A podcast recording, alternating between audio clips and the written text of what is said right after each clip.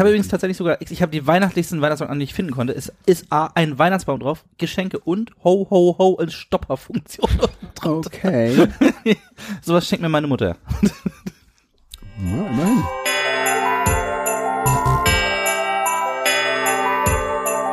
Ewig gestern. Der Podcast über Retro-Spiele und Popkultur, Vergangenes und aktuell gebliebenes. Die Retro Boys gehen mit euch der ganz großen Frage nach: War früher wirklich alles besser?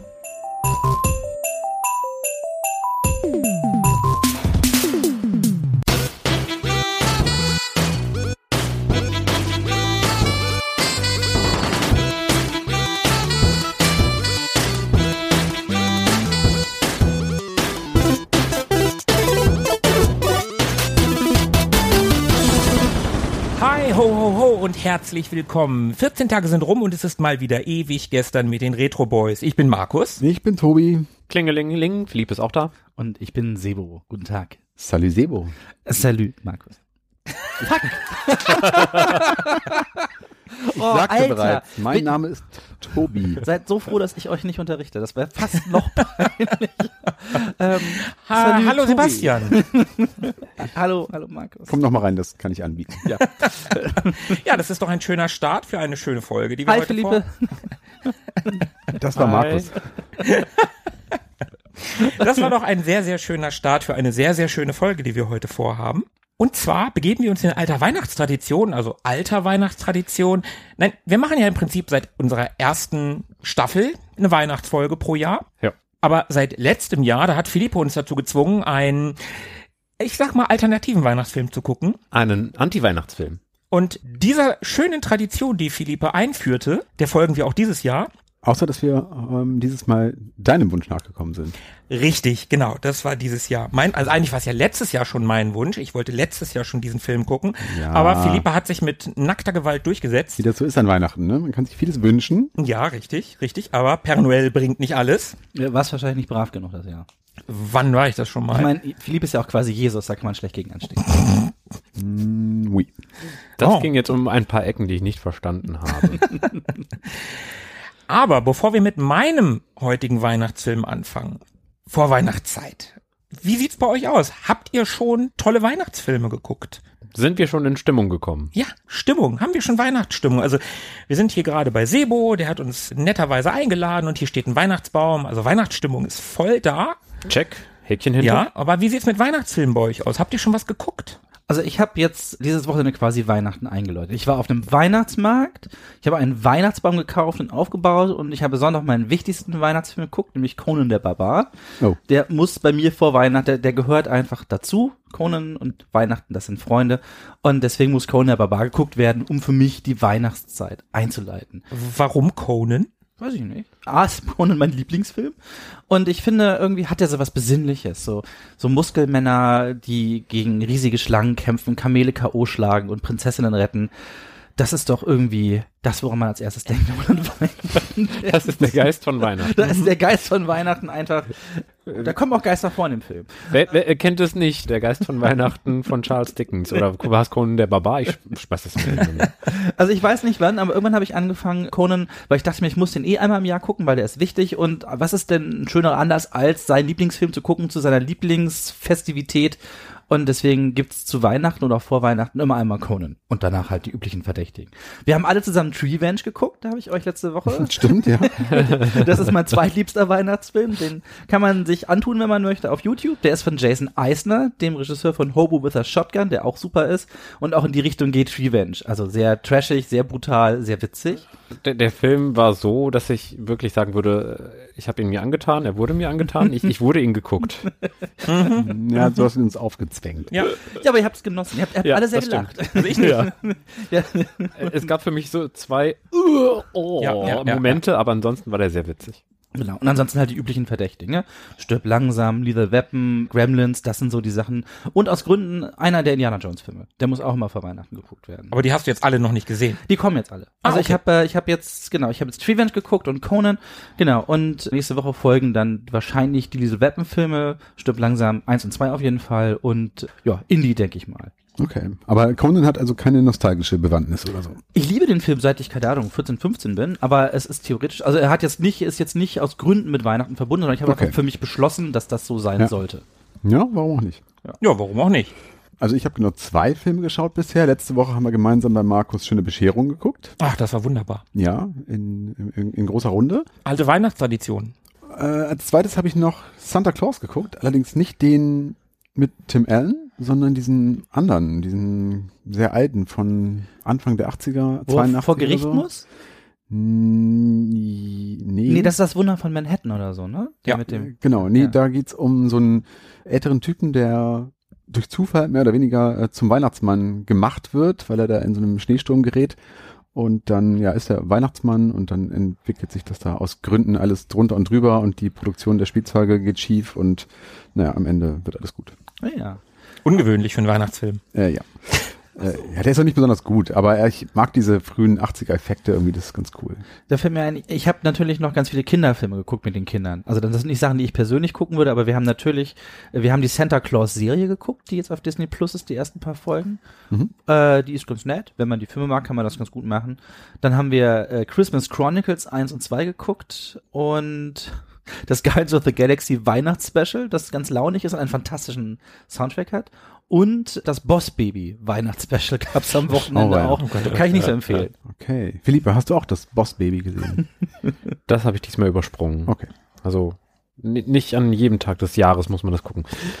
Ich kann sehr schnell abhaken, dass ich das Guardians of the Galaxy Weihnachtsspecial gesehen habe und äh, mich sehr darüber gefreut habe, dass Mantis und Drax da so äh, prominent vorkommen in dem Film und sehr, sehr viel miteinander zu tun haben, dass da man die ein bisschen kennenlernt und mit denen zusammen lachen kann. Ein bisschen schmalzig ist, aber das darf es gern sein. Ist halt ein Weihnachtsspe ist Spätzle. Außerdem Kevin Bacon. Spätzle mit Bacon. Mm. Ja.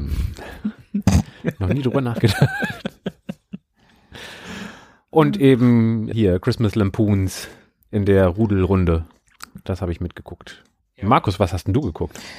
Ich habe tatsächlich schon ein bisschen mehr gesehen.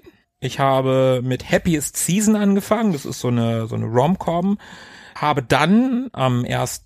Dezember direkt äh, Violent Night geguckt, wo der Weihnachtsmann von David Harbour gespielt wird. Im Kino tatsächlich. Endlich mal wieder im Kino gewesen. War auch cool. Hat Spaß gemacht, der Film. Schön doof. Dann habe ich auch das Guardians of the Galaxy Holiday Special gesehen, was mir unglaublich viel Spaß gemacht hat. Also es ist ja nur ein Kurzfilm, der geht ja auch nur, keine Ahnung, Viertelstunde. Eine ja, Dreiviertelstunde, genau, genau, knapp über, über 40 Minuten oder so.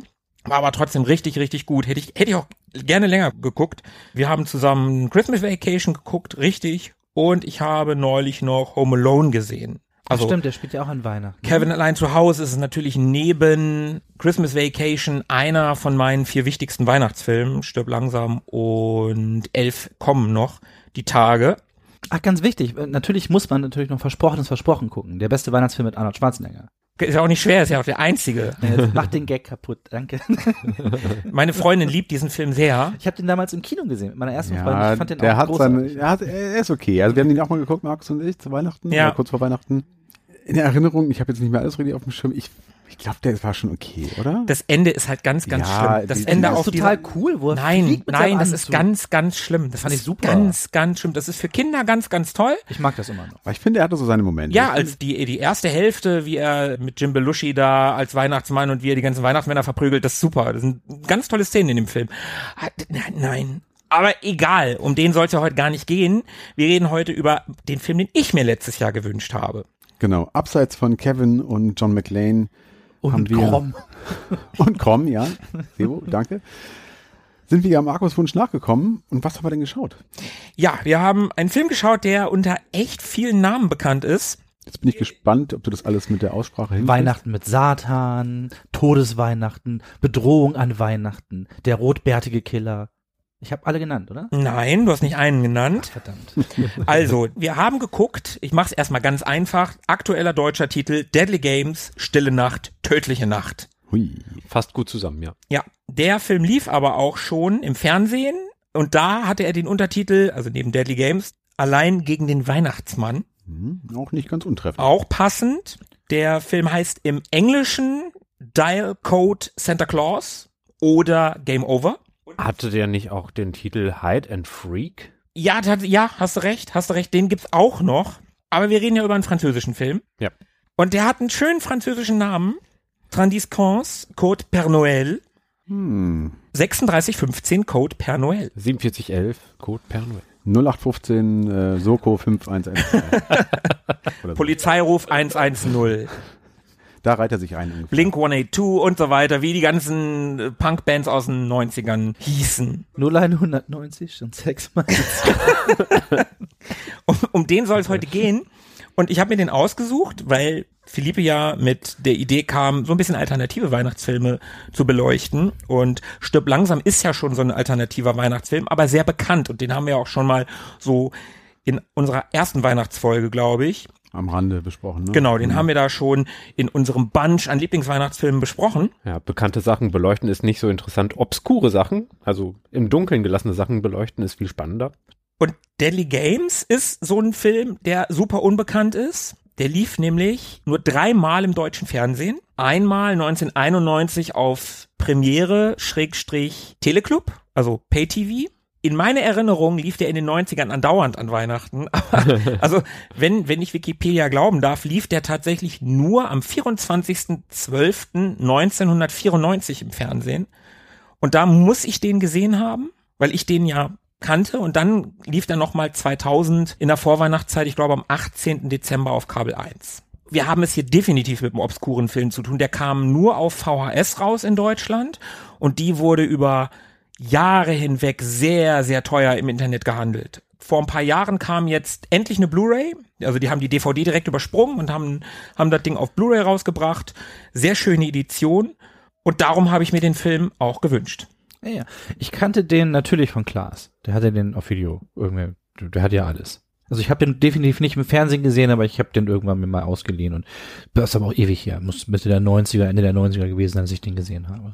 Hast du mir auf jeden Fall was voraus. Ich habe den bis vor kurzem noch weder gesehen noch davon gehört. Und Philippe, kanntest du den? Nicht im entferntesten sagte der mir was. Unter keinem der Titel. Unter gar keinem der Titel, ich wusste nur, dass du mal von der Story erzählt hattest. Ja, ging mir auch so. Ja, ich bin immer nur verwirrt bei Deadly Games, denke ich immer an diesen Film mit, ist es Ice-T oder Ice Cube? Wer so, bei so einer Menschenjagd dabei ist. Da gibt's auch einen, der heißt so ähnlich. Der wird Ice Cube, ist so, ein- so, ein, so ein armer Schlucker und wird von reichen Leuten irgendwie äh, aufgegriffen oder sowas und ausgesetzt und muss durch den Wald fliehen, während sie ihn jagen. Ganz nice. Ich glaube, der heißt fast genauso. Es gibt einen Deadly Games von 82, aber das ist auch wieder ein anderer Film. Nee, äh, vielleicht heißt auch mal ganz anders. Der hier hieß auf jeden Fall Allein gegen den Weihnachtsmann beziehungsweise Stille Nacht, Tödliche Nacht. Der dauert auch gar nicht mal so lange. Nö. 87 Minuten, das ist relativ kurz. Kommt Eine aus, schöne, kompakte Länge. auf jeden Fall, handliches Ding. Ist von 1989. Wie gesagt, aus Frankreich. Und wenn wir jetzt die Handlung, Philippe, du hast gerade schon das Wort Handlung in den Raum geworfen. Und wenn wir die Handlung jetzt durchgehen, dann könnte man an der einen oder anderen Stelle vielleicht Parallelen zu einem ein Jahr später erschienenen Weihnachtsklassiker ziehen. Wollen wir ganz kurz nochmal das Genre umreißen, dass man so ein bisschen Idee hat, wo es, wo die Reise hingeht? Benennen kann man es nämlich nicht. Es, ist, es muss wirklich irgendwie so ein bisschen umrissen werden, weil Mhm. man manchmal gar nicht so weiß, was ist da, was will der Film denn jetzt sein? Ah, vielleicht können wir es so auf einen, auf einen gemeinsamen Nenner irgendwie runterbrechen. Ich würde sagen, wir haben es hier mit einem Horror-Thriller-Home-Invasion-Film zu tun. Ich fände schon, dass der, also ich hätte jetzt schon gesagt, für mich ist das am ehesten ein Horrorfilm. Killer, Weihnachtsmann, jagt Kind, das ist irgendwie gruselig. Ja, ich hätte jetzt auch Horror in Klammern, Thriller, Ja. sowas in die Richtung. Genau, auch von der Stimmung her, der ist ja, der ist ja schon bemüht, düster, auch wenn er das nicht oft schafft, aber er möchte das gerne sein. So Kinder-Gothic, Horror-Thriller. Ob das jetzt auch alles so hinkommt, schauen wir mal. Worum geht's denn? Also, der Film beginnt mit einem Zitat des berühmten Kinderpsychologen Bruno Bettelheim. Und das lautet, alle Kinder glauben an Magie.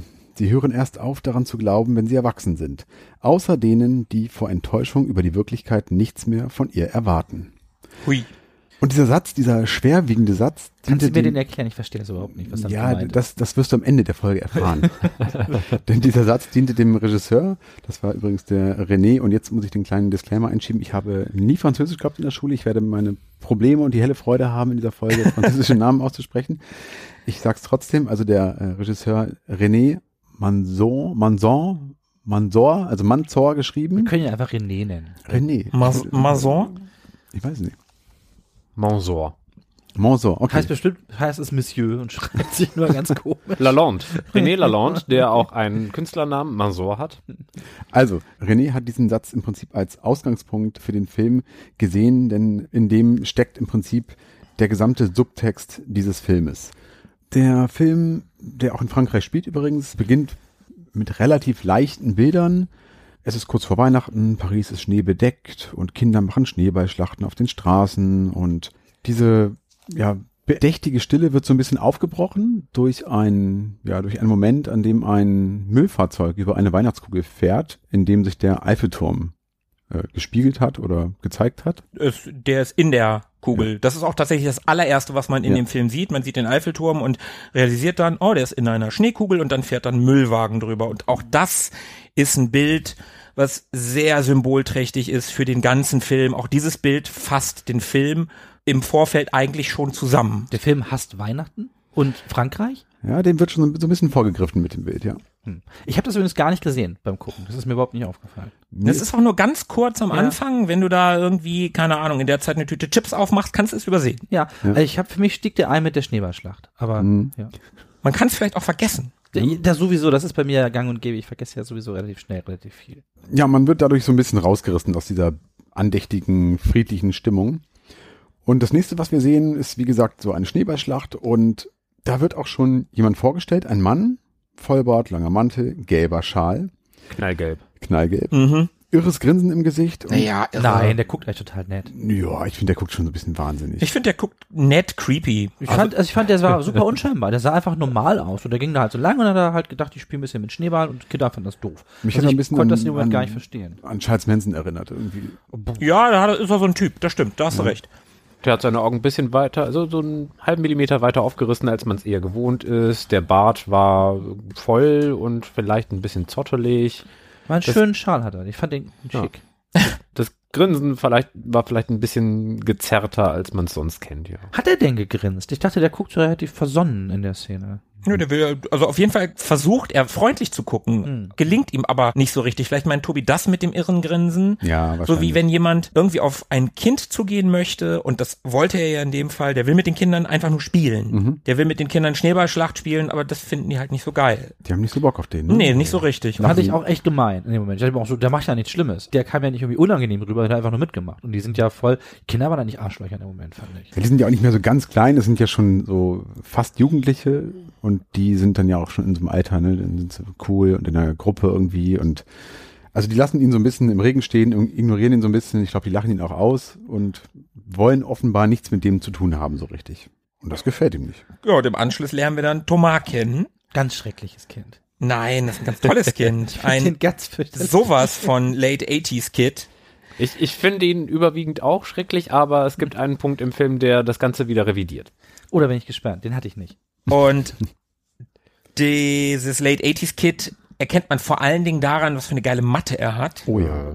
Die Definiere äh, dein, dein, dein Begriff von geil. Also der hat, der hat so ein ein Fokuhila. Das ist, äh, der, der könnte, wenn er noch einen Schnubi hätte, definitiv bei den New Kids mitmachen. Ja, das stimmt. Und den lernen wir kennen, wie er in einem Flugzeug aus dem Zweiten Weltkrieg sitzt. Mhm. ja. Mit seinem Hund? Ich Ja. glaube, ja. So ein JR? Propellerding mit Ja, zwei so ein, so ein Sitzen, ne? Propellerding aus dem Zweiten Weltkrieg. Eine Stuka oder sowas. Genau. Und dann geht die Kamera so weg und dann merkt man, okay, das scheint in so ein Zimmer zu sein und dann spielt er da und der, der hat da irgendwie so ein Spielzimmer, so ein, wo halt so ein Flugzeug drin steht, so ein in Lebensgröße. Das äh, ist äh, natürlich total normal für Franzosen. Ne? Ja. Wir alle kennen das. Jeder kriegt zum zehnten Geburtstag sein Kampfflugzeug. Da muss man halt in eine größere Wohnung ziehen. Thomas hat viel Glück, denn er hat es schon mit neun gekriegt. der ist erst neun. Der Okay. ist erst neun. Ja. Also eine surreale Spieloase, die gigantisch ist. Ja, ja. Genau, da, Und danach kommt aber die Einführung dieses Jungen, die ich so unfassbar abgefahren fand. Da wird er gezeigt, wie er sich fertig macht zum Spielen im Prinzip. Mit einer Montage, die man aus Filmen kennt, die eigentlich irgendwo im Laufe des Films irgendwann mal so eine Trainingsmontage. Und hier gleich am Anfang wird der Junge mit einer Montage vorgestellt. Man sieht ihn, im Hintergrund läuft so ein super krasses Rip-Off von Eye of the Tiger. Gerade noch weit genug weg, um nicht von Survivor verklagt zu werden. Oder Survivor haben es nicht gehört und hätten sie locker verklagen können. Und dabei sieht man, wie er sich à la Phantomkommando so ein Warpainting ins Gesicht macht, wie er Rambo-mäßig sich sein schwarzes Stirnband umbindet und auch wie er trainiert. Und das fand ich echt ein bisschen weird, wie dieser Junge auf so einer, was ist denn das, eine Rudermaschine oder so und wie man, wie man seinen Oberkörper sieht, der halt schwitz, schwitzig ist, der glänzt. Und Der ist neun. und der ist neun. Das, das war echt ein bisschen weird. Ne? Ja, also mit Gegenlicht glänzende, nackte Haut. Hä? Okay. ist halt sehr französisch. Schauen wir uns das erstmal an. Vielleicht klärt sich das ja auf. Aber trotzdem fand ich diese Sequenz irgendwie, es war halt einfach abgefahren. Ne? Also und dann geht's halt los, der rennt durchs Haus und jagt seinen Hund. Im Hintergrund Kriegsgeräusche, aber der ist in einem normal, normal. Also wir sehen das dann auch später noch von außen. Das ist ein Schloss. Aber ganz kurz vielleicht, also na, der hat nicht nur ein Stirnband an, der hat natürlich auch sein Plastikmesser Ja, im Gürtel, ja, der klar. hat eine Waffe umgehängt, der hat Plastikgranaten an einem Gurt dabei. Also er sieht auch aus wie Rambo. Er ist nicht nur kriegsbemalt, sondern er ist auch komplett ausgerüstet. Ja, so. natürlich, stimmt, ja. Er hat auch Maschinengewehr, er hat äh, lauter Pfeile mit, mit Saugnäpfen vorne in, in so einem Waffengurt um den Körper, hat zwei Ninja-Sterne, die wie, wie Pentagramme geformt sind, die er an Stimmt, seinem Satansstern. Gürtel hat. Das ist voll abgefahren und so steht er dann da und guckt in die Kamera und schultert dann so super krass sein Gewehr und macht ein Gesicht wie, "Äh, ich bringe euch alle um. Und das ist einfach so eine, ich fand die Szene super witzig. Ich, ich mochte ihn da instant nicht. So, das ja, war bei mir auch ja so, kann äh, ich, kann ich äh, verstehen. Jetzt so, äh, ja, wenn man den, ihn so kennenlernt, kann ich das nachvollziehen. Also wir lernen ihn also kennen als jemanden, der äh, offensichtlich auf äh, Kriegsspiele steht und auf Kriegsfilme und auf äh, technische Spielereien und er lebt offenbar sehr wohlhabend in einem sehr großen Haus. Du hast gerade Schloss gesagt, also mindestens eine Villa, wenn nicht etwas größer. Und so eine Mansion, ne? Wie man sich das Ja, vorstellt. wie Wayne Manor ein bisschen. ja. Ja, Oder Das das, Haus von, Chateau. von Zack McCracken. Ja, nee, Zack Manic Manson. War ja mal. Und, und da dachte ich, okay, also er scheint nicht, äh, um sein Überleben kämpfen zu müssen, er ist wohlhabend und spielt trotzdem so völlig überzogen äh, Rambo nach. Und perfekt wird auch der Zimmerfarm dorthin gestellt, damit es noch mehr nach Dschungel aussieht. Von der Regie her hätte ich gedacht, es ist beabsichtigt, das Ganze als Parodie Mhm. anzulegen. Und dann dachte ich, ja, das, das ist dann wohl der Film, auf den ich mich gerade einstelle. Das ist ein witziger Film, eine Komödie mit parodischen Elementen. genau, das ist ja auch passieren. Ja. Ja, witzig vielleicht nicht, aber parodisch. Ja, definitiv. Und wir le- lernen jetzt auch noch ein paar weitere Personen kennen, nämlich seine Mutter und sein Opa. Mit denen lebt er dann nämlich in diesem Haus und die sitzen da beim Frühstück. Sag bitte nicht Opa, sag Opi, so wie Opi, er. Ja, ja, ah, ganz kurz vielleicht noch wichtig, das ist vielleicht später auch nochmal wichtig. Das Haus scheint auch ein bisschen ausgefaltet zu sein. Also dieses Zimmer, in dem er saß, das befindet sich in einem Geheimgang, durch den man durch eine Art Kühlschrank durchkommt und er kann offenbar Fallen dem Haus fernsteuern. Er hat so eine Bodenklappe, mit der er seinen Hund einfängt bei der Jagd. Das wird später nochmal wichtig. Also er hat dieser Flur, da kann man den Boden aufklappen mit einem Netz unten drunter. Ja, der hat ja ganz viel in dem Haus gemacht. Der Genau, hat so ein, ne? so ein Armband, wo sogar ein Monitor drin ist, aber das später noch. Ja. Kehren wir also nochmal zurück zu Opi und Mama. Also er sitzt da beim Frühstück und man stellt jetzt so fest, dass er offensichtlich auch ein sehr gesundes Verhältnis hat zu seiner Familie, zu seinem Opi und seiner Mama. Und man erfährt jetzt auch, und das mag man gar nicht so annehmen, wenn man ihn so kennengelernt hat als diesen ja, kriegswütigen Bengel. Er scheint auch ziemlich schlau zu sein. Er ist kein Dummkopf. Ne? Er ist sehr intelligent, also er ist technisch sehr intelligent. Er hat dort im Haus einiges gemacht, hat diese ganzen Fallen installiert, Kameras angebracht und so weiter. Also er ist ein offenbar sehr technisch begabtes Kind. Ja, er, er stellt einmal im Monat ein Videospiel fertig, wenn ich das richtig mitbekomme. Auf jeden Fall ein Hobby von ihm, Programmieren. Aber neben dieser Intelligenz muss man ja sagen, er glaubt halt immer noch an Weihnachtsmann. Und das versucht er ja auch seinem Kumpel, der zu Besuch ist, irgendwie beizubringen, dass es den Weihnachtsmann gibt. Der Kumpel triggert ihn so richtig mit der Ablehnung des Weihnachtsmanns. Mhm, mhm. Sagt er ihm ja auch, ne? du bist irgendwie ein Dummkopf. Ja, Ja, Oder die streiten sowas, sich ja. dann. Genau. Und bei dem Streit sitzt Thomas auch am Computer und da gibt es so ein, ja, das muss man halt erklären. Es gab mal eine Zeit ohne Internet, vor langer Zeit, 89 war das. Als wir unseren Podcast noch per Musikkassette verschickt haben an die Richtig. Abonnenten. Genau, genau, an die, an die zahlenden Abonnenten, die jetzt alles umsonst im Internet sich anhören.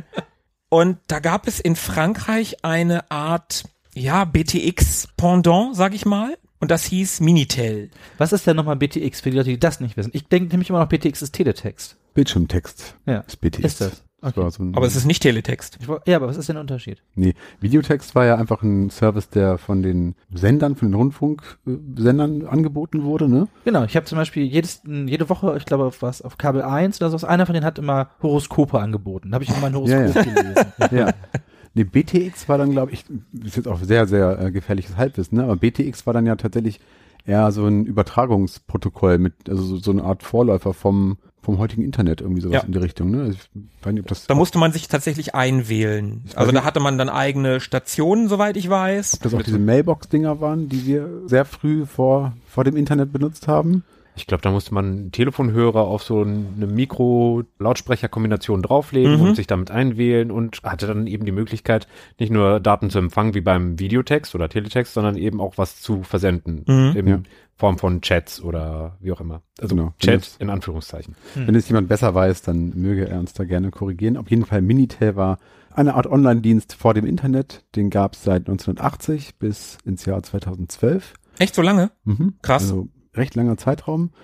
Und da kommen auch nochmal die Zahlen aus dem französischen Originaltitel zum Tragen, denn die 3615, das war im Prinzip die Einwahl, die Vorwahl, wenn man so will, für diesen Service, den man dann vorangestellt hat, einem, einem Code, äh, um dann irgendeinen Service nutzen zu können. Ähnlich wie heutzutage www hat Genau. man damals die 3615 nehmen müssen und dann halt irgendwas dahinter, um dann auf einen Service zu kommen. Unter anderem gibt's am Anfang des Films, während dieser Schneeballschlacht, sieht man eine Werbung für 3615 per Noel. Mhm. Für diesen Chat-Service, wo Kinder mit dem Weihnachtsmann chatten können. Ah, okay. Weil ich hätte nämlich gedacht, dass die nächste Szene einfach komplett random passiert, weil was er nämlich macht mit diesem BTX-Gerät, er, sein Kumpel ist da und er loggt sich irgendwo ein und schreibt, denkt, äh, schreibt mit dem Weihnachtsmann. Und zufälligerweise steht der weird grinsende Gelbschal-Typ auch gerade mitten in der Stadt an einer, so eine Art, Telefonzelle ist das? Ja, so ein öffentlicher Und genau, Minitel-Automat. Und gibt sich ihm gegenüber als Weihnachtsmann aus. Wie die beiden jetzt eine Connection aufgebaut haben, habe ich keine Ahnung, ob das per Zufall, ist Zufall, oder sowas, ja. Aber offenbar erwischt er da den richtigen Typen. Jedenfalls will er seinem Kumpel beweisen, dass er den richtigen Weihnachtsmann am Draht hat und fängt an, dem Fragen zu stellen. Und der antwortet ihm auch. Und der, der möchte nämlich gerne bei ihm vorbeikommen, der Weihnachtsmann, und ihn beschenken. Und ähm, er sagt, ja, du weißt ja sowieso, wo ich wohne, du bist ja der Weihnachtsmann, also du kennst das ja, dir brauche ich das gar nicht sagen. Verrät ihm aber trotzdem bei diesem Gespräch, wo seine Mutter arbeitet. Über die Connection findet er ihn dann. Genau, die arbeitet in einem Kaufhaus. Da ist sie Chefin oder gehört ihr sogar, bin ich mir nicht mehr ganz sicher. Oder für den Einkauf zuständig oder so. Nee, ja. nee, die ist schon da Chefin, die ist da schon Obermotz, aber wie gesagt, ich bin mir nicht mehr ganz sicher, ob es ihr nicht sogar gehört. Also die sind ja nun sehr wohlhabend, da würde mich das nicht wundern, wenn ihr das auch gehört. Aber ist auch tendenziell egal. Er sagt dem vermeintlichen Weihnachtsmann ja, hey, da arbeitet meine Mutter, die hat meinen Wunschzettel, den kannst du dir da abholen. In der Hoffnung, Ah. dass das alles ein bisschen schneller geht. Aber seine Adresse will er korrekterweise natürlich nicht verraten, weil braucht der Weihnachtsmann nicht, wie du gerade schon richtig gesagt hast. Ja. Genau. Mama ist auch nicht mehr zu Hause, ne? Der Kumpel ist zur Besucher, Mama ist schon auf Arbeit gefahren. Die arbeitet viel und auch an Weihnachten. Wie gesagt, Kaufhaus, die machen da noch gut Umsatz und deswegen ist er erstmal alleine zu Hause mit Hund und Oppi. Genau, der Film spielt ja auch an Weihnachten. Der spielt tatsächlich am Heiligen Abend. Also der Tag, Heiligabend, der 24. Dezember, das ist der ganze Film. Ja, aber scheinbar handhaben die Franzosen das ähnlich wie die Amerikaner Mhm. äh, während des Films schon überlegt. Denn, das werden wir gleich noch sehen, der Junge ist ja am Abend alleine, weil Mutter noch arbeitet und würde man ja wahrscheinlich nicht machen, wenn das so der Weihnachtsabend wäre, Ja. so wie es bei uns ist. Und die haben ja auch da Socken am Kamin hängen und ich glaube auch da in Frankreich, ich weiß es nicht genau, aber da scheint auch der erste Weihnachtstag dann ähnlich wie in den USA Der Geschenketag der zu sein. Geschenketag zu sein. Mhm. Genau. Taten euch die Amerikaner als Kinder auch immer so leid? Ich habe mir gedacht, oh, die Armen, die müssen noch einen Tag länger warten. Total schrecklich. Ja. Also ich fand ja als Kind, ich war ja so auf, ich habe ja regelmäßig vor Weihnachten Fieber bekommen, weil ich so aufgeregt war. Ich war nicht wirklich krank, aber ich bin krank geworden vor Aufregung, weil ich es nicht ausgehalten habe, diese paar Tage zu warten. Und in meiner, meinem Kopf war das eine Horrorvorstellung, wenn ich in Amerika hocken würde und noch einen Tag länger hätte warten müssen. Ich ja ausgerastet. Wahrscheinlich wäre ich irgendwann gestorben oder so. Das wäre traurig gewesen, dann wärst du jetzt nicht hier im Podcast. Das stimmt. Unser etwas irrer, dreinschauender Typ, der weiß jetzt also, wo die Mama von Thomas arbeitet und ist es Zufall oder nicht, man weiß es nicht so genau. Zumindest lässt er sich jetzt anstellen als so eine Art Promo-Weihnachtsmann, der dort in der Mall oder in dem Kaufhaus eben Kinder äh, beglückt, kurz vor Weihnachten und dann kann man da hingehen und sich da auf den Arm setzen beim Weihnachtsmann und fotografieren lassen oder irgendwie sowas. Und ja, jetzt passiert auch schon so die erste merkwürdige Szene in diesem Film, denn der Typ sitzt dann also auf seinem Schlitten und Kinder scharen sich um ihn und dann plötzlich sitzt da auch so ein kleines Mädchen bei ihm auf dem Schoß und naja, ist man ja nun auch relativ nah dran und sie stellt dann fest, dass er offenbar nicht der Weihnachtsmann sein kann, denn sein dunklerer Bart schaut so unter dem weißen Bart hervor und die ja, stellt ihn jetzt so ein bisschen bloß dort vor allen anderen und sagt, hey, du bist gar nicht der Weihnachtsmann. Und sie zieht ihm den Bart runter und sagt dabei halt auch noch, ich mag dein Gesicht nicht. Ja. Stimmt. Und dann klebt er ihr erstmal eine. Genau, und das, das finde ich einen relativ drastischen, verstörenden Moment, weil bis dahin ist eigentlich alles so relativ, es plätschert so vor sich hin. Das mit der Weihnachtskugel hatte man schon fast wieder vergessen. Mit der Schneekugel. Genau. Das ist relativ normale, seichte Handlung, aber das finde ich jetzt so, schon so ein bisschen, ja, da rechnet man nicht mit, dass der das Kind jetzt irgendwie nicht nur wegschickt, sondern ihr wirklich eine scheuert. Das ist Die war aber auch fies. Ja, aber- ich aber- fand aber- auch, die hat's verdient. Aber man, aber man, man merkt vorher ja schon, er ist ja sehr auf sie fixiert, starrt sie sehr an und streichelt sie ja auch so im Gesicht. Also so mit der Rückseite seiner Finger. Da streichelt er ihr so übers, übers Gesicht.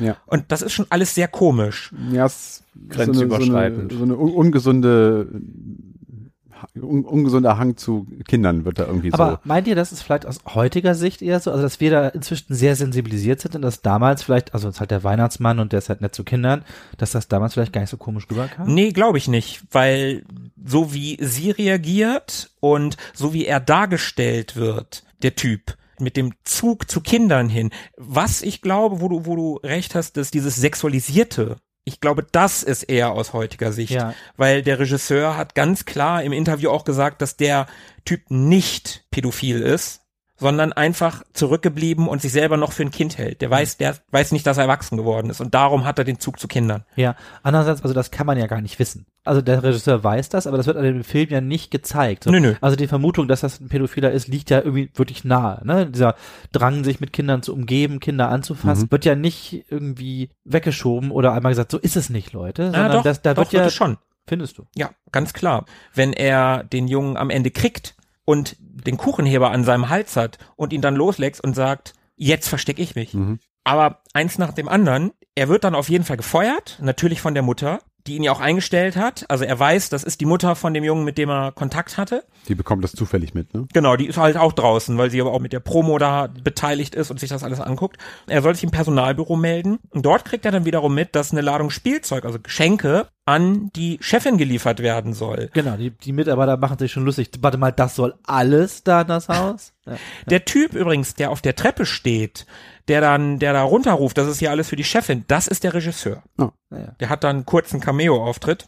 Und dann werden die Pakete auch tatsächlich geliefert und dann wird so langsam düster. Dann passiert nämlich der erste Mord. Der Typ, der die Pakete ausliefern soll, ist dann auf dem Gelände, will an die Rückseite gehen, macht da auf und da wartet schon unser immer noch als Weihnachtsmann verkleideter Killer. Zieht den da rein und man sieht nur noch so ein bisschen ein wackelndes Auto. Es ist nicht sehr grafisch, aber ja, es wird düsterer, sagen wir so. Ja, also wir vermuten, er hat den umgebracht, wissen tun wir es nicht. Kann auch sein, dass er einfach K.O. geschlagen hat oder so. Zu diesem Zeitpunkt wissen wir es noch nicht. Ich glaube, im weiteren Verlauf wird es relativ klar. Dann sieht man noch, wie man hat vorher schon gesehen, es gibt da eine Haushälterin und scheinbar gibt's, hat die auch einen Mann und die wohnen auf dem Gelände. Und die sehen den Weihnachtsmann und die denken dann noch so, ach, die Chefin, ach, die hat immer so tolle Ideen, jetzt kommt hier einer als Weihnachtsmann verkleidet. Und er macht dann noch so, und das, das ist auch so ein freakiger Moment, er guckt dann so und, und die an, also man, man sieht das aus ihrem Point of View und dann guckt er so in die Kamera und macht so mit dem, mit dem Zeigefinger auf den Mund und macht so Shh. Und da sieht er echt freakig bei aus. Und dann gibt's einen, gibt's einen Sprung und dann sieht man, wie der Typ mit seinem braunen Bart, ne, wir wissen ja, er hat einen braunen Bart, er hat dieses Weihnachtsmann-Kostüm an, aber der hat den Fake-Bart abgenommen.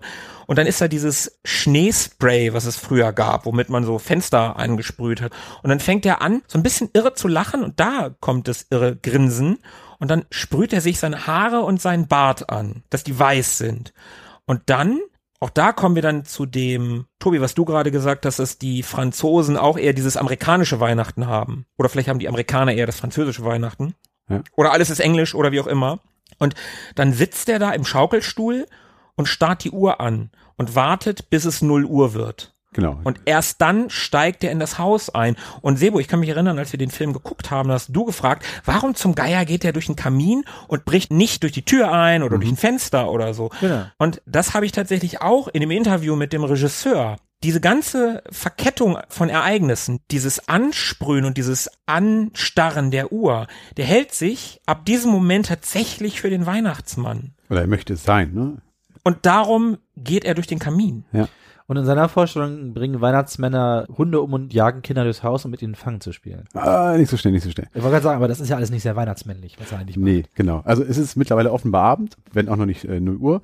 Thomas ist alleine zu Hause, Mama ist nicht da, er ist mit seinem Opa alleine und wartet nun auf den Weihnachtsmann. Weil Er er, hat sich auf die Lauer gelegt, hat er nicht auch seine, seine, seine Kamerading schon an? Oder macht genau, er hat die äh, Kameras eingeschaltet, sitzt unterm Esstisch und wartet auf den Weihnachtsmann. Und er will unbedingt den Weihnachtsmann auf Video haben, um seinen Freunden zu beweisen, hey, es gibt den Weihnachtsmann. Da ist der Beweis. Genau, und da wartet er nun und ja, natürlich 0 Uhr, rumpelt's im Kamin und tatsächlich kommt der Weihnachtsmann durch den Kamin gesaust und Thomas ist natürlich erstmal sehr euphorisch und freut sich, dass er recht gehabt hat und schaut da wie gebannt hin und muss dann aber feststellen, dass der Weihnachtsmann, dessen Füße er bisher nur sieht, also er sitzt ja unterm Tisch, dass der Weihnachtsmann erstmal von seinem Hund angekläfft wird, der dort auch noch mit im Raum ist und der Weihnachtsmann ja gar nicht mal so nett ist, weil er den Hund tatsächlich tötet mit einem Tortenheber, der dort Ja. äh, rumliegt. Und das alles bekommt Thomas mit, weil es direkt vor ihm passiert, also vor seinem Versteck unter dem Esstisch.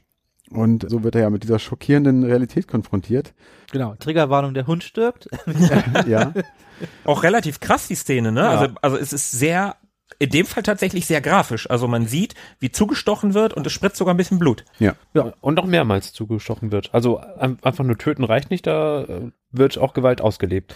Ja, andererseits, was hätte er da noch machen sollen? Ne? Der scheiß Hund kommt an und beißt ihn da und was soll er dann noch machen? Ne? Also ihm blieb ja gar keine Wahl. Ja, er hat ja überhaupt keine Wahl. Zumindest wird er jetzt damit konfrontiert oder ab diesem Zeitpunkt weiß er, dass es offenbar ja nicht der Weihnachtsmann ist, mit dem er gerechnet hat oder auf den er gehofft hat. Da kommt ins Spiel eine Erziehungsweise der Mutter, die Thomas mehrmals sagt, und das kommt auch öfter im Film vor, Oh ja, stimmt. dass der Weihnachtsmann sich verwandelt. Das wird auch später auch erklärend nochmal eingespielt aus dem Off und so, wenn man sich auf die Lauer legt und versucht, ihn zu beobachten. Ah, okay. Und das Mhm. ist dann so Stimmt. die Verwandlung, die Thomas dann meint zu beobachten. Der Weihnachtsmann wird zu einem Monster. Im Französischen sagen sie äh, Ogre.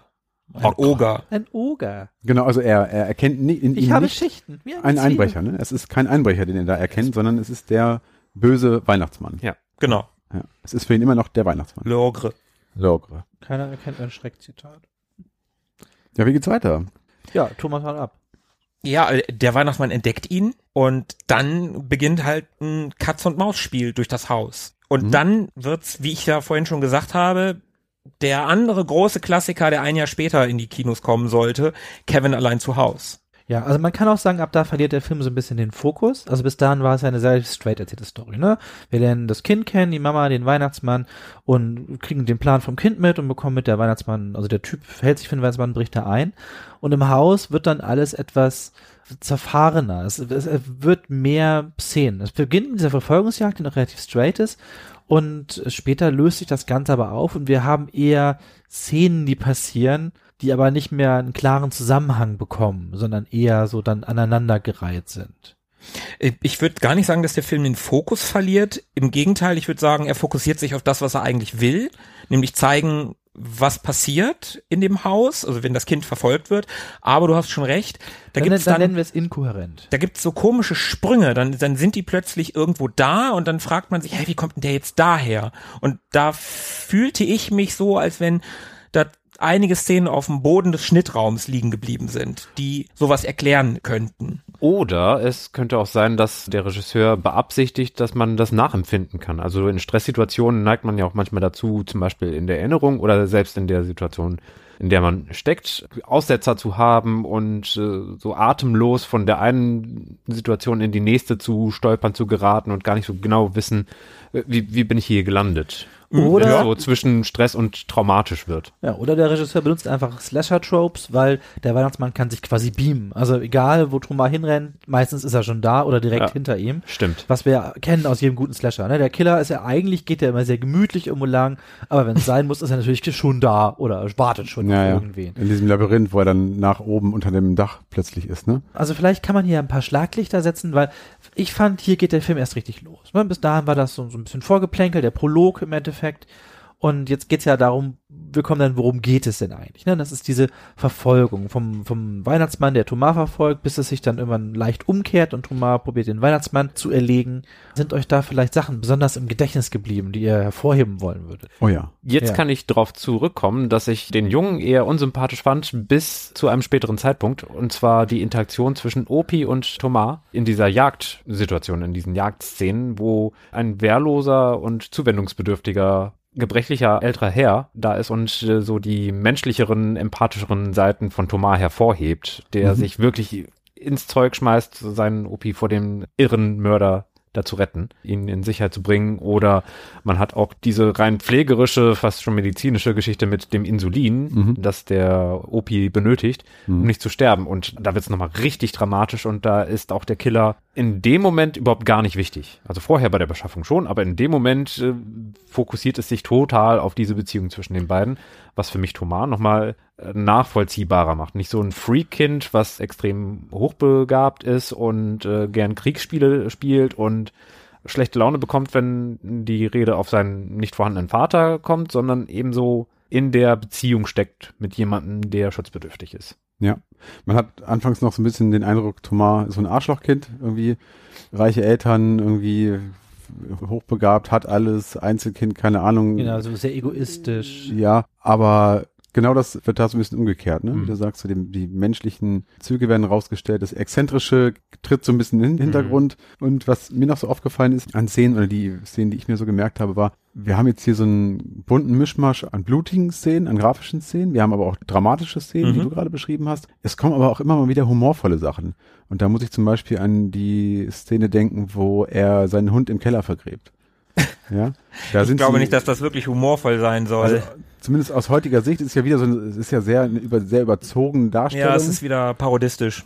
und da ist er dann, also unten im Keller, im Kohlenkeller und da vergräbt er dann seinen Hund in so einer ganz dramatisch epischen Darstellung. Also im Keller schüttet er so einen Grabhügel auf und dann steckt er dann noch in, wie auch so ein bisschen montagemäßig so ein Kreuz oben in diesen Hügel. Was und, man halt so nebenbei noch macht, während man vom Killer Weihnachtsmann Das verfolgt wird. ne? Kreuz aus seinem Plastik-Spielzeug-Ninja-Schwert und aus dem von Sebo schon erwähnten Plastik-Spielzeug-Rambo-Messer. Ja. Da hat er ein Kreuz draus gemacht und steckt er dann in diesen Ah, schon Grabhügel rein. Rambo-Messer, was er vorher noch am Ledergürtel geschärft hat. Ja, ja, ja. ja. Also mir ist, mir ist im Gedächtnis geblieben, das war so die Szene, die ich am eindrucksvollsten fand. Ein kompletter Schwachsinn, wie eigentlich alles, was ab da passiert, aber ich fand es optisch wenigstens schön, ist die Szene, wo er am Anfang flieht und er flieht und offenbar haben die aus Gründen in ihrem riesigen Haus auch eine Art Kunstgalerie, die aber wie ein Irrgarten aufgebaut ist und in der, ich glaube, Thomas interessiert sich einfach nicht für Kunst, er scheint da noch nie gewesen zu sein. Jedenfalls rennt er da rein, hat auch keine Ahnung, wo er ist und wo er hin muss. Aber ich fand dann den Aufbau so abstrus, das ist mir echt, weil er rennt halt da rein, er weiß nicht, wo er hin will und dann zoomt die Kamera so raus und du siehst selbst der Boden Von ist ein oben. Kunstwerk, Mhm. äh, zeigt so eine Pop-Art Frauengesicht und dann rennt er hoch und aus Gründen führt aus diesem diesem schönen Raum eine Treppe nach oben so einen super gammeligen Dachboden. Ja. So. das ist also, was, wo ist die Connection? Ja, weil es so ein bisschen merkwürdig ist, denn Ja. er scheint sich ja extrem gut auszukennen in diesem Schloss, denn man Ja. lernt jetzt dieses Schloss oder dieses Haus auch besser kennen. Also es gibt da unzählige Geheimräume, Geheimgänge und Installationen, die er alle kennt und teilweise selber errichtet hat. Auch sein, sein Spielzimmer, in dem dieses Flugzeug steht und so weiter. Also er kennt sich bestens aus in diesem Haus und bewegt sich da sehr geschickt. Aber den Dachboden und die Galerie, die kennt er nicht. Also nee, das da- ist, glaube ich, aber nicht sein Ding. So. Das ist nicht sein Ding. Nee. Nee. Oder er durfte nie rein. Ja, weiß. das Kann natürlich auch sein, weil es sollte ja angeblich das Büro der Mutter sein, Mhm. wo das Telefon noch geht, weil der böse Weihnachtsmann hat das Telefon auch kaputt gemacht. Aber da klingelte es ja noch und da wollte er dann ja auch hin. Vielleicht durfte er nicht in den Raum, wo die Mutter arbeitet. Wobei, warum arbeitet die Mutter auf dem gammeligen Dachboden? Ja. Ja, man. Ja. Aber da gibt's dann auch wieder eine ganz geile Szene. Auch wieder total unrealistisch. Wie kommt der Weihnachtsmann da plötzlich hin? Ja, der ist ja da. Der, Aber- hat, der hat den anderen Weg genommen. Aber wie Thomas dann auf dieses Telefon und ich, ich finde, der Film arbeitet ganz toll mit Kameraeinstellungen und da gibt's diese Kameraeinstellung des Telefons so riesig im Vordergrund. Er kommt von hinten, von der Treppe kommt er hoch und dann gibt's einen Gegenschnitt auf das Telefon und dann kommt der Weihnachtsmann aus der Dunkelheit, greift das Telefon und sagt, wen willst du denn anrufen? Und das war geil. Es gab so, so ein paar coole Szenen. Mir ist die Szene auf dem Dach tatsächlich im Gedächtnis geblieben. Mit der Zeichentrick-Animation. Ja, die, ja, die Szene auf dem Dach, da klettert Thomas aus dem Fenster und flieht vor dem Weihnachtsmann halt auf das verschneite Dach dieses Chateaus. Und das ist auch so ein Moment In welcher Jahreszeit wurde das gedreht? im Winter. Im Winter. Aber das, Das das alles Dach, im Studio entstanden. aber das ne? Dach ist in, im Studio entstanden. Und Also das- der Schnee ist grobes Salz. der Schnee auf dem Boden war immer grobes Salz. Das ist, wird irgendwas anderes sein. Okay. Aber das ist so ein Moment, wo Tomada oben auf dem Dach ist. Der böse Weihnachtsmann hat ihn nicht verfolgt und er ist so am Dach und versucht da so irgendwie lang zu gehen. Und dann fängt er halt, und da merkt man eigentlich, dass es wirklich ein Kind ist. Der fängt total an zu weinen und schreit nach seiner Mama. Und das fand ich auch wieder einen coolen Moment, weil in ganz vielen Szenen ist, benimmt er sich ja gar nicht wie ein Kind. Der ist hochbegabt, super schlau, der ist manchmal auch ein bisschen eklig zu seinen Freunden. Der kann ein Auto reparieren. Hallo, der liegt da unterm Auto und sagt Ach, seinem stimmt, am Anfang wollte er mit dem Auto weg. Das habe ich ganz vergessen. wo- sagt Opi hier, gib mir mal den Zwölferschlüssel oder so und solche Sachen. Also der benimmt sich ja ganz oft gar nicht wie ein Kind. Aber der das, hat ganz viel Plan. ja, Der nimmt sich vor, was sein Ziel ist und legt sich dann eine Handlungsstrategie zurecht und befolgt die dann ziemlich planmäßig. und da steht er auf dem Dach, weiß nicht, was er machen soll, hat einfach nur Angst und schreit nach seiner Mama. Und das war ein cooler Moment, wie gesagt, wo er wieder Kind war. Und die Szene, Sebu, du hast es gerade gesagt, die Autoszene, wo sie fliehen wollen, wo sie das Garagentor per Fernbedienung aufmachen und im Gegenlicht steht dann halt der Weihnachtsmann da.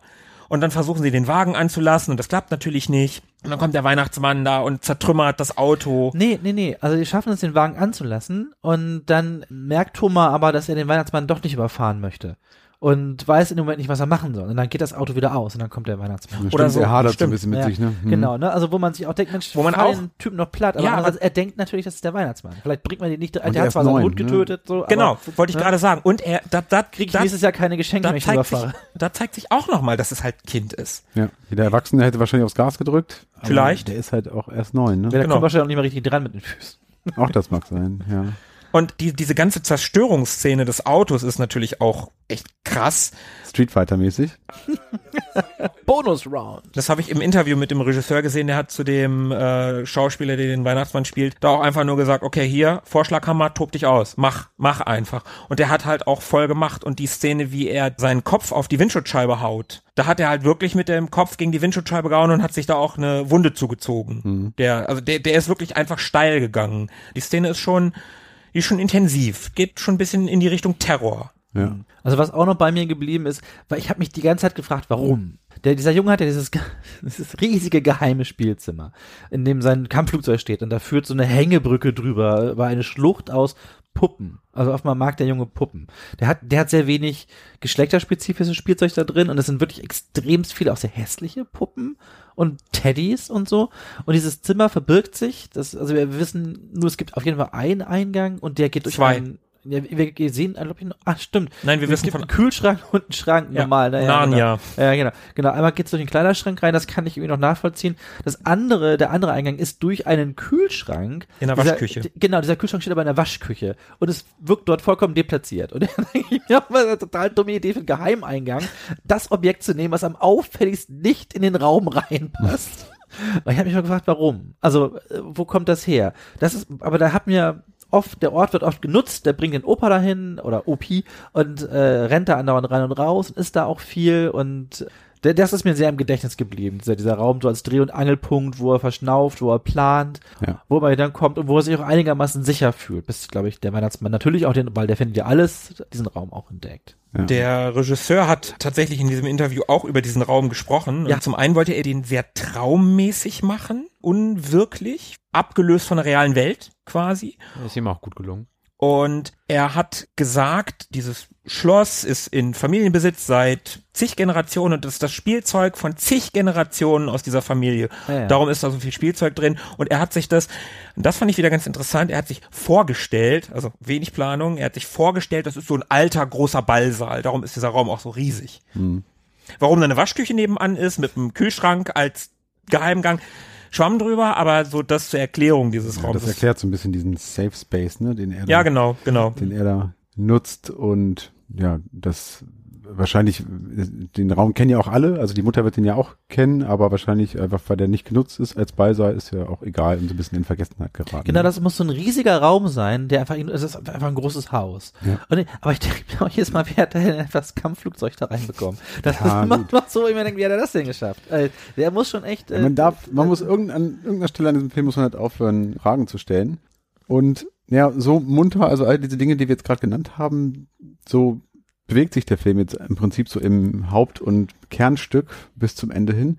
Und jetzt kommt noch eine Szene, die ist so ein kleiner Twist, ne? Also Thomas rennt nun irgendwie vor diesem Weihnachtsmann weg und irgendwann erwischt er ihn. So, dann hat er halt Pech gehabt. Thomas ist irgendwann zu langsam. Ich glaube, das ist während dieser Insulinszene, wo er da seinen, seinen Großvater versorgt. genau, er hat nämlich seinen Opa vor dem Weihnachtsmann. ich. Ja, War Ja. das nicht in, in, war das nicht in der Szene mit der, mit der Lokomotive? die kam vor irgendwann. Ja, genau, die Da- kam da davor und irgendwann- direkt danach ist doch die Szene, wo er den, den Jungen schnappt. Ja, kann auch sein. Also irgendwann, irgendwann. Auf jeden Fall erwischt er ihn irgendwann. Und das hat er ja bisher noch nicht geschafft und jetzt schon. Und man denkt sich jetzt, okay, jetzt hat er den armen Jungen erwischt. Wir wissen, wie es dem Hund ergangen ist. Wir können uns vorstellen, was mit Thomas passieren wird. Aber nein, Hab dich. hab dich. Genau. Also, Jetzt bist du dran. Jetzt gehe ich mich verstecken. genau. Jetzt sagt er, also er lässt ihn los, sagt, jetzt musst du mich suchen. Und verschwindet und haut ab. So. Und jetzt wird irgendwie deutlich, okay, der wollte den nie töten. Der wollte den Jungen überhaupt nicht umbringen. Er ist vielleicht gar nicht der Killer, den Thomas in ihm gesehen hat. Aber was wollte er dann? Der mag nur keine Hunde und Paketboten.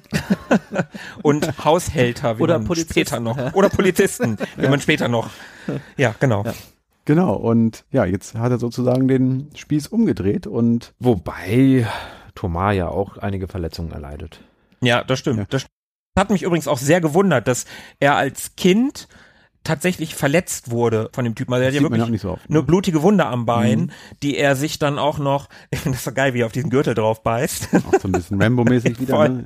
voll. Und wie er sich diese Krücke aus dem alten Stuhl baut und sich die, die dann aber auch an der Hose, also so, so festbindet. Das ist alles drüber, aber Ja, also ich weiß, mir ist auch noch im Gedächtnis geblieben, wie Opi versteckt wird, weil ich mich auch da, also da habe ich auch nie verstanden, wie soll das denn funktionieren. Also äh, Opi ist relativ gebrechlich, kann kaum noch sehen, kann sich nicht so richtig gut bewegen und er schleift ihn ja davon vor dem vor dem Weihnachtsmann und irgendwann kommen sie auf die Idee, Opi zu verstecken in einer Ritterrüstung, die da weil die haben ja alles da, ne? Und die haben halt auch eine Ritterrüstung und dann ist Opa halt stehend in dieser Ritterrüstung. Und ich hatte ganz ehrlich, wie hat der Junge ihn denn da reingekriegt? Er hat, er hat ihn aufgerichtet und dieses Ding auseinandergenommen, wieder zusammengebastelt in den drei Minuten, wo der Weihnachtsmann gerade nicht durch die Gegend teleportiert.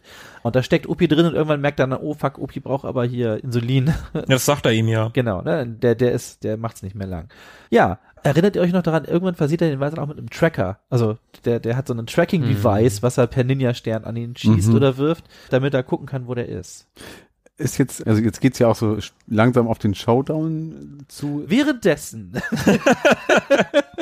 Was haben wir vergessen? wir haben die Mama ganz vergessen. Ach Mama, ja. Mama ist, ist ja am Arbeiten und deswegen nicht zu Hause und kriegt aber irgendwie mit. Erreicht er sie telefonisch? Irgendwie wird sie Nee, informiert? eben nicht, eben nicht. Sie Ah. erreichen sie. Ah, okay. Es ist die ganze Zeit besetzt. Es ist Ah, ja. die ganze Zeit besetzt. Und das ist halt ungewöhnlich. Genau, Mama macht sich Sorge und macht sich auf den gefühlt achtstündigen Heimweg in ihrem Auto. Naja, komm, der ganze Film spielt an Heiligabend. Ja, also, aber du hast das Gefühl, es ist sehr viel Zeit vergessen. naja, sie wohnt außerhalb von Paris und sie ist in Paris und Berufsverkehr. Also nachts um halb eins. Ja, Ja, sie- und Unfall hat auch noch zwischendurch. genau. Und, und, und Im Freund- Porsche, in einem Porsche. Ja, und, und dann kommt ihr Freund, der mal gerne vier Jacken übereinander trägt. Roland. Der, ist, der besteht eigentlich nur aus Oberkörper.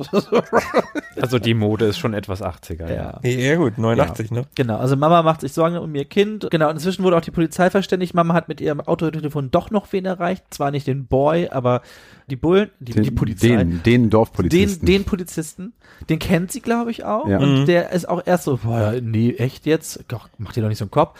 Und, haha, so ein Kopf. Und, ähm, Ah. dann, ja, wow.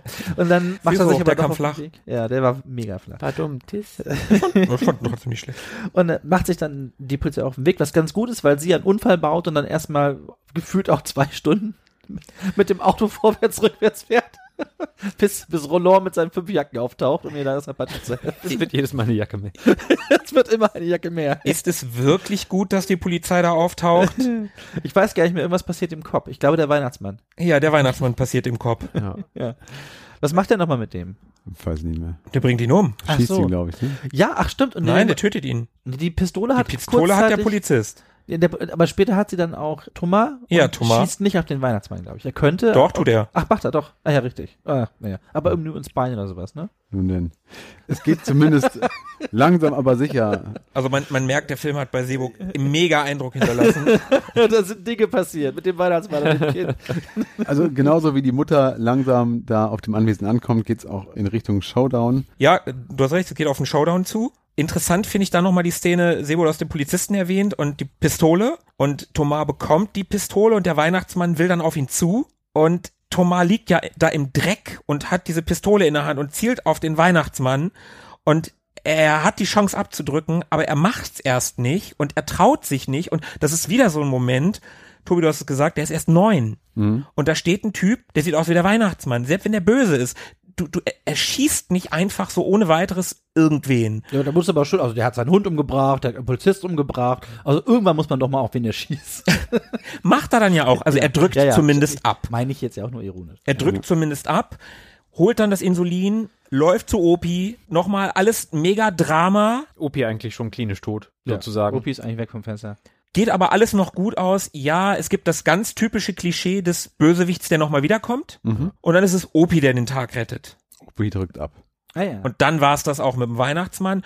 Dann kommt auch Mama und Roland und alles scheint gut. Aber Thomas ist halt völlig fertig.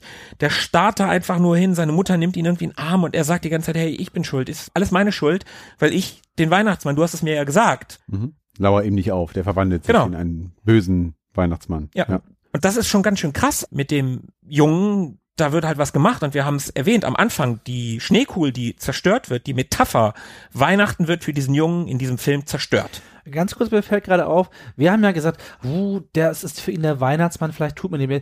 Ganz ehrlich, wenn wir kurz zurückdenken, bevor er auf den Weihnachtsmann schießt, hat er ihn schon abgefackelt und versucht mit einer Granate in die Luft zu springen. Also so wenig Mordlust steckte dem Kind vielleicht doch nicht. Ging halt beides ein bisschen schief. Ne? Es gab die Szene mit dem, mit dem Spielzeugzug, wo er mit einem Schießprüfer gefüllte Plastikgranate äh, damit den, den Weihnachtsmann in die Luft sprengen möchte, klappt nicht. Und im Keller lauerte ihm auch auf mit einer Feuerfalle und fackelt ihm auch mit einem Mhm. Bart ja, oder sowas stimmt, ab. stimmt, stimmt. Also er ist, er ist jetzt Mhm. doch nicht so, also eigentlich sagt er nicht Nein zu Gewalt. Aber ist zumindest alles nicht direkt. Es ist vielleicht noch genau, was es ist anderes, nicht aktiv, ne? Also, wenn du wenn du jemanden anguckst und wirklich selber abdrücken musst. Das eine ist, du lässt irgendwie diesen Zug, diesen Aufziehzug losfahren mit guckst dieser mal, was passiert, ne? genau. ja, okay. Ich sehe das, also ja, ja doch, äh, ich, ich sehe den Punkt, aber ich sehe da trotzdem auch noch einen Unterschied. Und der Junge ist halt fertig, ne? Der ist halt durch. Für ihn ist Weihnachten, also ich glaube, nächstes Weihnachten wird nicht so geil für ihn. Also ich glaube, das äh, hat dann einen Schock fürs Leben. Oder Kriegt er einen neuen Hund, dann ist wieder gut. Mm. Aber hey, Kinder sind robust, die halten einiges aus. Also im Prinzip tatsächlich so eine Art Kevin allein zu Haus, auch Mhm. wenn der erst danach entstanden ist, also 1990 und natürlich auch nicht halb so bekannt. Nur, dass Kevin allein zu Hause etwas strukturierter ist in den äh, Action-Szenen. Auf jeden Fall. Aber es gibt noch eine Sache und da ist es ein direkter Vergleich. Und Philippe, das ist du. Ich fand das so geil. Diese eine Szene, wo Kevin allein zu Hause eins zu eins Dinge kopiert hat aus diesem Film, also hat er vielleicht nicht, aber vermeintlich, ist, wie Thomas eine Falle baut. Mit zwei Armbrüsten an der Tür und dann sieht man, wie er mit Buntstiften irgendwie so eine Halterung auf dem Boden und dann mit einem Draht und dann sieht man den, wie er den Draht da drum wickelt und so ganz fein den Draht dann rüber und zu der Armbrust und um den Abzug der Armbrust. Und es ist gefühlt eine Szene, die drei, vier Minuten geht. Und da hast du gesagt, und das finde ich so großartig, das war jetzt aber wenig Payoff dafür. der Payoff vermisst, ne? Weil der Weihnachtsmann geht durch die Tür und die beiden Armbrüste schießen und dann hat er halt zwei Dartpfeile im Hals, der Weihnachtsmann. Und das war's. Also das ist halt ganz, ganz lange Aufbauszene für ganz wenig, wie du es so schön sagtest, Payoff. Fand ich ganz großartig, deinen Kommentar in dem Moment. Ja. ja, dann ist es vorbei. Thomas ist fertig mit Weihnachten, der Weihnachtsmann ist tot, Opa lebt noch. Mama ist zu Hause, Roland trägt mehrere Jacken. ähm, Lass doch mal Roland in Ruhe. Es ist kalt. das hat mich aber echt fertig gemacht. Das, Ein paar Jahre später äh, war er dann einer der Goombas bei Super Mario der Film. ja, der, hat- der hat die, der war da der Trendfaktor. Das Ja. war also seine echte Kopfgröße. Krass. Ah, schön. Ja. Was uns noch aufgefallen ist, das hat Philippe während des Films öfter erwähnt, Farbkodierung ganz stark. Der Film arbeitet ganz viel mit Rosa und Gelb. sind, Mhm. glaube ich, hier die ne? hervorstechenden Farben. Ja, gelber Schal, viel gelbes Licht und aber auch viel rosa Licht. So, das Ja. sind so die zwei. Aber auch blaues Licht ist auch viel blaues Licht. Gerade draußen im Schnee, ganz viel blaues Licht. Ja, wo es dunkel ist halt, ja. Aber wo künstliches Licht benutzt wird, da ist es meistens gelb oder rosa. Und Okay, jetzt auch- haben wir auch blau, Farben. gelb, rosa. Haben wir noch mehr Farben? Das Man sollte nicht mehr in den Topf schmeißen, weil dann ist es doch keine Farbkodierung mehr, weil dann sind, aber, dann sind halt random Farben. Ja, der Film besitzt übrigens Farben. Der ist in Farbe, der Film. Also es sind schon die drei Grundfarben nach innen und daraus lässt sich alles mischen. Allerdings äh, ist das eine subtraktive Mischung. Also eigentlich müsste alles dunkler werden, aber mit den Farben wird alles irgendwie heller. Also es wird, es sind nicht so Deckfarben, sondern Warnfarben in, in vielen Situationen, habe ich das Gefühl, durch, durch das Grelle. Und es gibt sogar eine Szene, da telefoniert Roland mit den 19 Mänteln oder die Mutter und das Licht wechselt sogar alle drei Sekunden von Rosa gelb, auf rosa, ja, ja. auf gelb, Das auf rosa, auf gelb. Es ist richtig irritierend. Ja. Ich finde, das ist so ein bisschen so Giallo-Style, ne? Diese, diese krassen Farben, also mit, mit zwei Farben stark arbeiten, die immer wiederkehren in vielen Bildern des Films. Das wirkt, als ob er sich der hätte von diesen italienischen Giallos hat inspirieren lassen. Mich hat's an der Pate ein bisschen erinnert, denn in brenzligsten Situationen kehrt die Farbe Gelb immer wieder zurück. Also der Weihnachtsmann, der Killer wird ja äh, eingeführt mit einem ganz langen gelben Schal, den Mhm. er trägt. Wirklich ungewöhnlich knallgelb irgendwie. Passt auch gar nicht so irgendwie zu seinem restlichen Äußeren. Schon sehr, sehr auffällig. Und an anderen Stellen im Film gibt's die Farbe immer noch mal wieder. Ne? Ich weiß gar nicht, ob es immer zu sehen ist, wenn er tötet. Hat er nicht einmal gelbe Handschuhe oder irgendwie sowas? Weiß ich nicht mehr. Ich, ja, aber schön, dass du den Paten erwähnst. Wir müssen natürlich nachher noch die wichtige Frage klären. Ist es denn so gut wie der Pate Ach so, 2? äh, aber um, um, um meinen Vergleich noch kurz äh, zu Ende zu führen, äh, beim Paten gibt's ja diese Analogie zu den Orangen. Immer wenn jemand stirbt, gibt es Orangen im Bild zu sehen. Holy fuck, das ist mir nie aufgefallen. Tatsächlich. Tobi, du hast es schon gesagt. Im Prinzip ein Kevin allein Rip-Off. Kevin allein zu Hause, Mhm. aber erst später entstanden. Also ist also Kevin allein zu Hause eigentlich das Rip-Off von diesem Film. Ja. Was ja auch so weit geht, dass der Regisseur die Produktionsfirma überlegt hatte zu verklagen, Mhm. also von Kevin allein zu Hause, weil das in Teilen schon nah dran ist. Die ganze Intention ist natürlich eine völlig andere bei diesem Film, aber ich kann die, ja, es gibt schon Parallelen. Ach, guck mal, er lockt den Home Invasion Bösewicht mit einer Sprachaufnahme in einen Raum hinein und schließt ihn dort ein oder so. Stimmt, Opa hat ja das Walkie-Talkie. Ah, ja, ja. Das war eine geile Szene. Die war richtig geil in der Sauna. Wo, Oh, ja, wo er, wo er die Tür der Sauna zumacht und da ist so ein Bullauge in der Sauna und dann guckt er wie in so einem Actionfilm oder wie bei, keine Ahnung, wie bei Alien oder so und dann guckt er durch dieses Bullauge und guckt den Typen an und das ist so ein Badass-Moment von diesem kleinen Bengel. Das fand ich ganz stark. Da habe ich mir auch gedacht, wahrscheinlich sind die einfach gar nicht so reich. Das Haus war nur sehr, sehr günstig. Denn wie schnell er die Stahltür dieser Sauna auseinander nimmt, um da Stahltür rauszukommen. vor allem. Ja, das ist, äh, Stahltür in der Sauna, das ergibt Sinn. Ja, verklagt hatte den Regisseur von Kevin allein zu Hause zumindest nicht. Vielleicht lag das auch daran, dass der Regisseur René Manson ja nicht so die riesige Erfahrung hatte, nicht so nicht so den langen Arm äh, bis nach Hollywood besaß, denn der Film war seine zweite Arbeit, seine zweite Regiearbeit. Sein Regiedebüt hatte er mit dem Film Le Passage, die Reise in die Unendlichkeit von 1986. Und während hier in diesem Film wenig bekanntere Rollen oder bekannte Darsteller zu sehen sind, gab es da Alain Delon. Das war total krass. Der hatte zwei Millionen Besucher, der Film, lief von Dezember bis in den Sommer rein im Kino damals und war einfach ein Hit, was auch ein ganz schönes Problem für den Regisseur war, Mhm. weil der sich eher als Arthouse-Filmer sah. Mhm. Und Frankreich war damals so ein Pflaster, das kann man sich heute gar nicht mehr vorstellen. Es gab damals kein Genre-Kino in Frankreich. Und die französischen Filmkritiker haben im Prinzip jeden kommerziellen Film gehasst. Und Alain Delon hat in der Zeit immer einen eher arthausigen Film und dann einen kommerziellen Film gemacht. Und das war halt eher ein kommerzieller Film, der auch noch ein Hit war, aber halt nur beim Publikum und nicht bei den Kritikern. Und das war ein großes Problem. Der junge Regisseur, der René Mazon, war damals, als er den Le Passage gedreht hat, erst 25. Erster Film, bei den Kritikern komplett durchgefallen. Der hatte keine Möglichkeit mehr Filme zu machen. Keiner wollte ihm Geld geben für Filme. Und der litt drei Jahre darunter und der musste sich in diesen drei Jahren mit Jobs durchschlagen, indem er zum Beispiel Trailer für andere Regisseure zurechtschnitt. Und der hat selber gesagt, das war ganz furchtbar für ihn, aber er hat auch viel gelernt in dieser Zeit. Er hat gelernt, Bilder oder Szenen, die vorzeigbar sind, die was aussagen. Repräsentativ sind, Ja. eindrucksvoll sind. Ja. Genau, da hat er ganz viel gelernt bei dieser Trailerbearbeitung. Und zu diesem Film Deadly Games kam es dann tatsächlich 87. Da kam so die erste Idee, weil der Mason, der, unser René, der wollte Blumen bestellen über Minitel. Und bei dieser 3615, es kommt halt sehr darauf an, was du danach eingibst. Und er wollte eigentlich Blumen bestellen, ist aber bei einem Erotikdienst gelandet. War nicht ganz das, was er wollte. Und dann ist er auf die Idee gekommen, okay, was passiert denn, wenn ein Kind dieses System benutzt und bei etwas oder jemandem landet, bei dem es nicht landen sollte?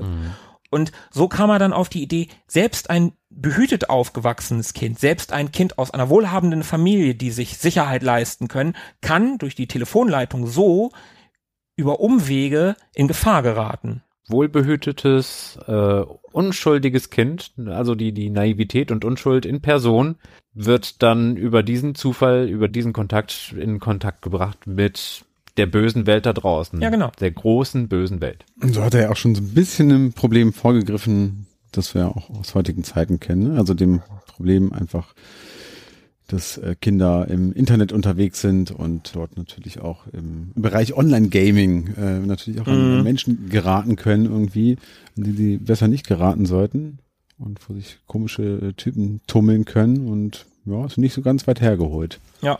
Sein Sohn übrigens, der äh, Hauptdarsteller auch gewesen ist in diesem Film, der Alain Moussy, so wird er zumindest im Abspann genannt, eigentlich heißt er Alain Lalande.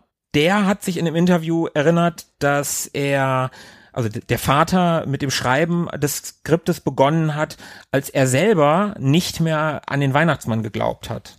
Also wahrscheinlich kamen da einfach zwei oder mehrere Punkte zusammen. Das war so die Grundidee oder die, die, die, der Weg zu diesem Film. Da sind wir auch so ein bisschen bei dem Anfangszitat, was uns da so hinbringt. Also Mhm. das, der Glaube an irgendwas Übernatürliches, was dann aufgegeben wird, wenn man enttäuscht wird. Also man glaubt an etwas Schönes, denkt an den Weihnachtsmann, möchte ihn anschreiben und dann kommt diese Riesenenttäuschung und dann hört man auf dran zu glauben. Man glaubt an etwas Schönes, wie eine Filmkarriere als Regisseur, macht einen Hit und kriegt keine Jobs mehr, weil die Kritiker sagen, du bist ein kommerzieller Mensch, wir wollen deine Filme nicht. Die Desillusionierung, die genau das macht. Ja. Sie nimmt einen die, die Möglichkeit, Illusionen zu erschaffen. So, und jetzt wollte er diesen Film machen, gab natürlich das Problem, das wollte kein Mensch finanzieren.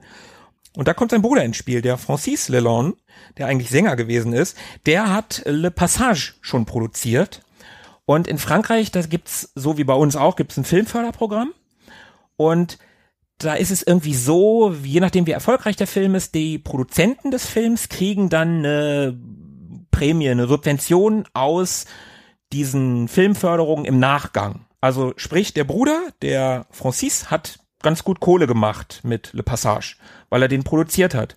Hatte also Geld auf der hohen Kante. Und dann hat er seinem Bruder gesagt, hey komm, wir nehmen einfach das Geld. Und damit machen wir diesen Film. Die hatten aber dadurch nicht viel Geld. Also klar war es für eine Einzelperson Geld. Ordentlich Geld, aber nicht für eine Filmproduktion. Und darum hatten die halt gesagt, okay, wir machen diesen Film an einem Ort, eine Räumlichkeit, kleines Budget, alles drin, alles im Studio. Und so kam das Ganze dann auch zustande. Die Szenen, die draußen stattfanden, die waren auch teilweise völlig improvisiert.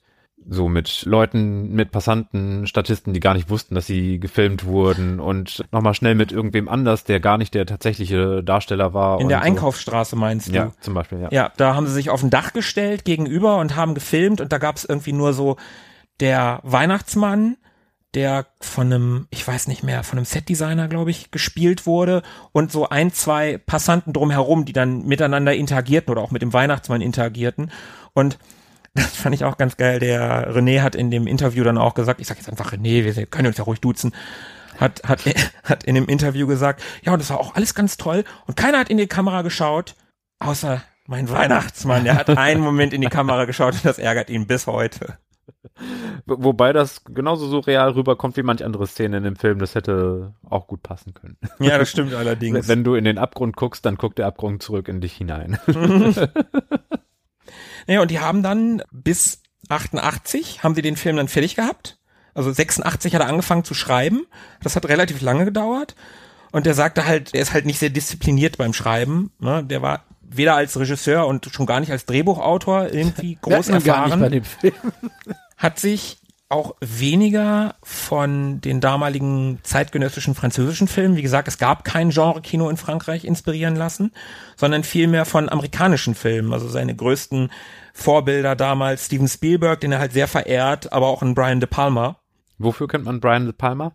Ich habe gerade mal nachgeguckt, also ein paar Filme, ja, wenn ich die alle hier lese, ne, Scarface, Untouchables natürlich, Carlitos Way, Mission Impossible, das sind alles so Filme, die kennt man namentlich und die meisten hat man auch gesehen. Der hat auf jeden Fall ein paar große Filme gemacht. Ich mag Dress to Kill ganz gerne und Snake Eyes.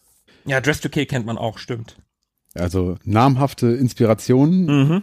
Was man von den Schauspielern nicht unbedingt behaupten kann. Außer der Darstellerin der Mama kannte ich niemanden. Ja, die hast du während des Films sofort erkannt. Ich war ein bisschen beeindruckt. Das ist die Mama von Vic aus La Boom. Den habe ich noch nicht gesehen. Ich habe Oh, den auch nie gesehen. Das müsst ihr nachholen. La Boom, die Fete und die Fete geht weiter, der zweite Teil. Jetzt wird weiter gefetet.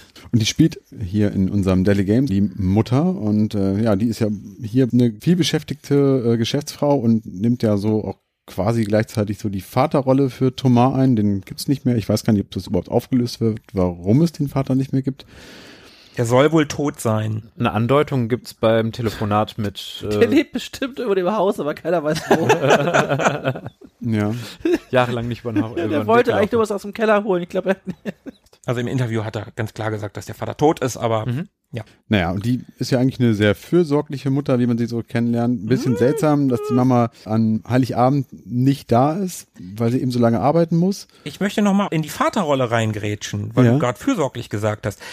Die Vaterrolle füllt sie sehr gut aus, wenn man sich mal überlegt, wie sie darauf reagiert. Thomas sägt das Parkett auf, macht da Falltüren rein, macht über die Hausstereoanlage Kriegsgeräusche und ballert da in einer Tour, springt bei Oppi ins Bett und solche Geschichten. Und dann wirft er mit der Handgranate und sie fängt die so locker auf und sagt, ey Mensch, Thomas, komm, hör mal auf mit deinem Kriegsgespiele, komm mal zum Essen. Ne? Ja. Das ist eher so klischee-mäßig, wie ein Papa auf so Kriegsspiele Spiele reagieren würde, finde ich. Ich finde, sie hat sehr eine Vaterrolle am Anfang des Films. So ein bisschen, ein bisschen beides, ne? einfach so ein lockerer Franzose halt. Nicht umsonst heißt der Erziehungsstil laissez-faire und nicht lass mal machen. Ja gut, okay, okay. Ich finde trotzdem, das ist sehr, sehr Vater, die, die Rolle, die sie da spielt. Außer am Ende, da wird sie, wird sie wieder sehr zur Mutter, als sie dann bemerkt, dass der Sohn in Gefahr ist und sie trotz der äh, 800 Kilometer von Paris bis in den Vorort. Irgendwo im Ausland ist ihr Kaufhaus eigentlich. Ja, stimmt, stimmt. Das ist dann doch schon sehr rührend, als sie dann da ankommt und ihn in die Arme schließt. Ja, vorher ist es wirklich, also entweder sehr väterlich im äh, lockeren Umgang mit solchen Kriegsspielen Mhm. oder vielleicht so dieses gewähren lassen, weil der Junge hat's schwer, weil ein Elternteil fehlt und dann geht sie da etwas leichter mit um, etwas äh, gewährender. Ich glaube, die ist einfach froh, dass sie ihre Ruhe hatte. Das Kind doch ihre Kriegsspiele spielen, Hauptsache es kommt zum Frühstück vorbei und ansonsten nervt es nicht. Ja, Und sie kann Kohle scheffeln. Ja. das wäre auch eine Interpretation der Mutterrolle. In dem Spektrum bewegen wir uns also. Ja, aber Kohlescheffeln wäre dann ja wieder eher Papa, ne? Also Männer und Geld und so, ne? Aber der Papa ist ja tot, einer muss ja Geld nach Hause Nein, ich meine jetzt Vaterrolle, dass die Mutter eher eine Vaterrolle hat. Eine Uh, Jetzt klischee-mäßige. sind wir aber hart im Klischee. Ja, da, Ja klar sind wir hart im Klischee. Wir haben ja auch einen Film aus den 80ern. Dann haben wir den Thomas, den kleinen Thomas, der gespielt wird von Alain Moussy oder von Alain Lalanne. Hat er schon mal was gemacht vorher? Der war tatsächlich in Le Passage, hat er den Sohn von Alain Delon gespielt. Und das ist auch ganz lustig eigentlich. Also die haben Kinder gecastet, haben, haben irgendwie 2000 Kinder haben für den Film vorgesprochen, wie das so ist. Dann haben die sich auf drei Kinder geeinigt und, aber keiner war das so richtig. Und dann hat der Alain, sein Namensvetter, der Alain Moussy oder Leland, hat im Büro von Alain Delon gespielt und dann hat er gesagt, hier, warum nimmst du nicht einfach deinen Sohn? Hm. Und dann hat der Regisseur, wie gesagt, äh, René war damals erst 25, gesagt, ja, das geht doch gar nicht, der sieht doch gar nicht aus wie du. Die haben tatsächlich Kinder gesucht mit, mit Kinderfotos von Alain Delon, dass das Kind so aussieht wie Alain Delon als Kind. Hm. Damit der wirklich der Sohn von Alain Delon sein könnte. Und dann hat Alain Delon so ganz einfach gesagt, ja, dann casten wir die Mutter einfach so, dass die Mutter aussieht wie das Kind. Hm. Und er war dann so, ja, okay, klar, logisch, bin ich nicht drauf gekommen. Mega Erfahrung gegen meinen ersten Film. Das fand ich, das fand ich ganz, ganz interessant. Also im Endeffekt hat er seinen Sohn besetzt, das lief ganz gut. Das hat er war zweimal schon gemacht, einmal Passage, einmal später noch in Warrior Spirit. Der scheint gerne seinen Sohn zu besetzen, ansonsten hat das Kind nichts mehr gemerkt. Und äh, ja, war halt im richtigen Alter und hat das ganz gut gemacht. Ja, ich finde auch, das hat er, das hat er schon ziemlich gut gemacht. Also für so ein Kind, was keine Schauspielerfahrung in, in dem Sinne hatte. Ich habe auch in einem Kurzmaking-of gesehen, da haben sie so, so Leute vom, vom Set, da haben sie irgendwie, ich weiß nicht mehr genau, wer das gewesen ist, der hat dann auch gesagt, ja, oft ist es so, Kinderdarsteller, da lässt du die Kamera laufen, dann lässt du die Kinder machen und dann nimmst du das beste Material. Und der Junge war wohl wirklich, die, der hat gearbeitet wie ein Schauspieler, den, dem, gut, vielleicht auch, weil sein Vater der Regisseur ist, oder der Regisseur sein Vater, wobei auch beide übereinstimmend gesagt haben, am Set, dann war René der Regisseur und nicht der Vater. Und Alain war der Schauspieler und nicht der Sohn.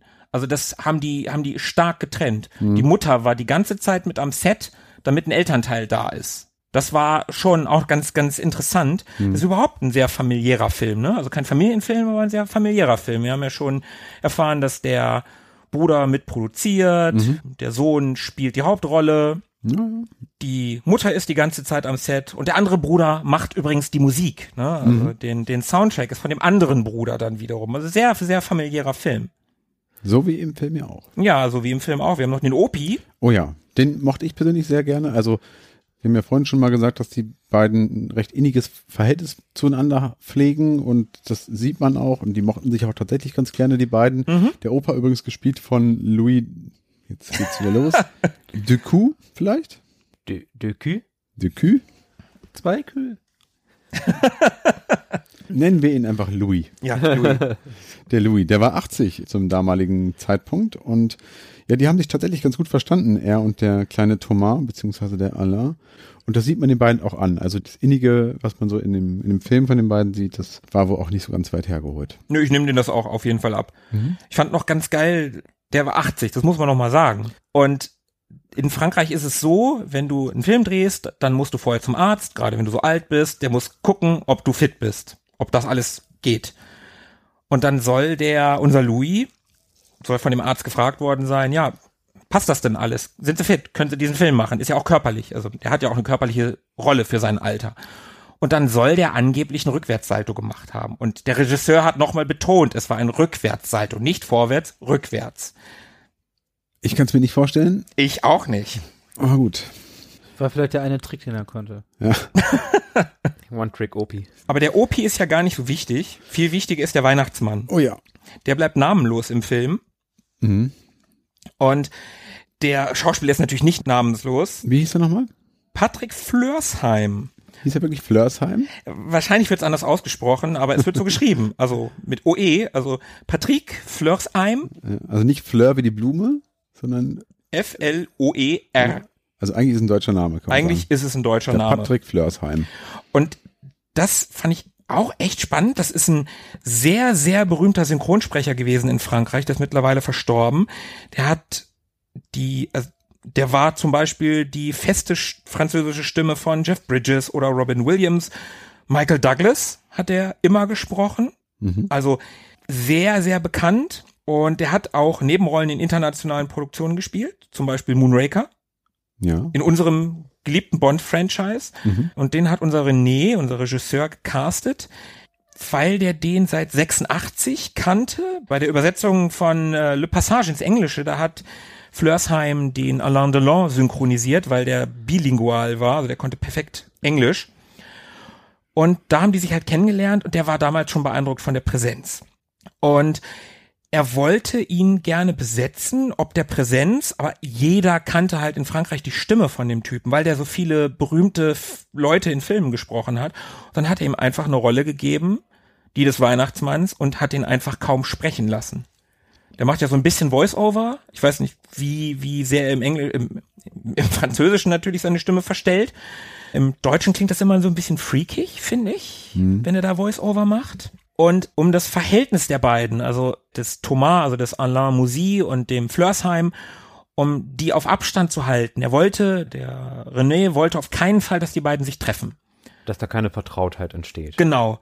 Er wollte, dass die sich erst beim Drehen und auch die ersten drei Wochen, wo die gedreht haben, da hat er die immer auseinandergehalten, immer unterschiedliche Sachen gedreht, damit da eine, eine Spannung aufkam zwischen den beiden. Also hauptsächlich natürlich von unserem kleinen Alain, der sollte Angst haben. Und der erzählte in einem Interview, dass das alles noch sehr viel schlimmer gewesen sein soll. Sowohl sein Onkel, der Francis, als auch sein Vater, die erzählten ihm immer, der Flörsheim, das ist ein super Schauspieler. Aber der ist irre und gefährlich. Unter keinen Umständen sei mit dem alleine. Und das erzählt dir dein Vater über einen Arbeitskollegen, mit dem du arbeiten sollst. Immer wieder. Drei Wochen lang. Ganz schön niederträchtig. Also irgendwie habe ich erst gedacht, naja, dann ist das wohl professionelle Distanz, wenn der Vater nicht der Vater ist am Set, sondern der Regisseur und der Sohn ist Schauspieler, aber das hat dann in dem Fall mit professioneller Distanz nicht mehr wirklich was zu tun. Das ist schon ganz schön krass, finde ich. Ja, Niedertracht trifft es dann tatsächlich nochmal ein bisschen besser. Ja, und das fiel dem Flörsheim tatsächlich sehr schwer. Ja. Der war ein totaler Kinderfreund, also er mochte Kinder total gerne, hatte selber Kinder und der, der hat das gehasst, dass der Junge Angst vor ihm hatte. Die erste Szene war tatsächlich, wir haben sie vorhin erwähnt, die, wo der Weihnachtsmann den Jungen sich schnappt, den Kuchenheber an den Hals hält und dann sagt, so, jetzt verstecke ich mich. Das war die erste Szene und äh, der Alain, der Junge, erzählte dann äh, später als Erwachsener im Interview, ja, so die Angst, das war so, er hatte wirklich Angst vor dem und hielt so zwei Stunden. Dann hat er halt gemerkt, okay, der ist eigentlich voll nett und nach drei Stunden ist er dann immer bei ihm auf den Schoß gesprungen und die haben halt zusammen gelacht und so. Also das war nicht sehr fruchtend, aber für diese eine Szene halt schon. Im Grunde haben wir damit den groben, also den wichtigen Cast durch. Alles, was dann sonst noch so passierte, das waren ja eher kurze Erscheinungen. Ja. Da merkt man auch, dass die Produktion einfach nicht viel Geld hatte. Nee, absolut nicht. Die wurde eher klein gehalten und dann hat man eben die paar wichtigen Charaktere jetzt damit abgedeckt. Der Regisseur hat in dem Interview auch gesagt, das kam gar nicht so rüber, aber die haben jeden Tag damit gerechnet, jetzt wird der Stecker gezogen, jetzt ist es vorbei. Ja. Das war Stress, also aus, aus der Richtung Stress pur. Ansonsten könnte man über den Flörsheim beziehungsweise seine Figur noch sagen, wir haben es ja vorhin schon mal ganz kurz angesprochen, dass der ganz klar nicht pädophil sein soll, sondern halt naiv und zurückgeblieben und eher so, ja, immer noch glaubend, dass er ein Kind ist. Hm, Das hat er aber nicht gut rübergebracht. Ne? Also wir haben ja alle gezweifelt, wir haben ja alle am Anfang überlegt, ist er denn pädophil? Also die Rolle war schon so angelegt, dass man sie auch so lesen kann. Wir hatten ja alle so ein bisschen den Eindruck, Mhm. dass der vielleicht doch irgendwie anders an den Kindern interessiert ist. Vielleicht ist man heute auch dadurch, dass was in den Medien viel präsenter ist und auch über sowas viel offener geredet wird, vielleicht ist man dann auch schneller auf der Schiene. Das war, ha- hatte ich, hatte ich auch. Ja, Ja. das gen genau diesen Gedanken hatte ich nämlich auch. Das ist tatsächlich so ein, so ein Ding aus heutiger Zeit. Und wenn man den Film damals gesehen hat, hat man vielleicht einfach gedacht, Alter, geht der weird mit den Kindern um?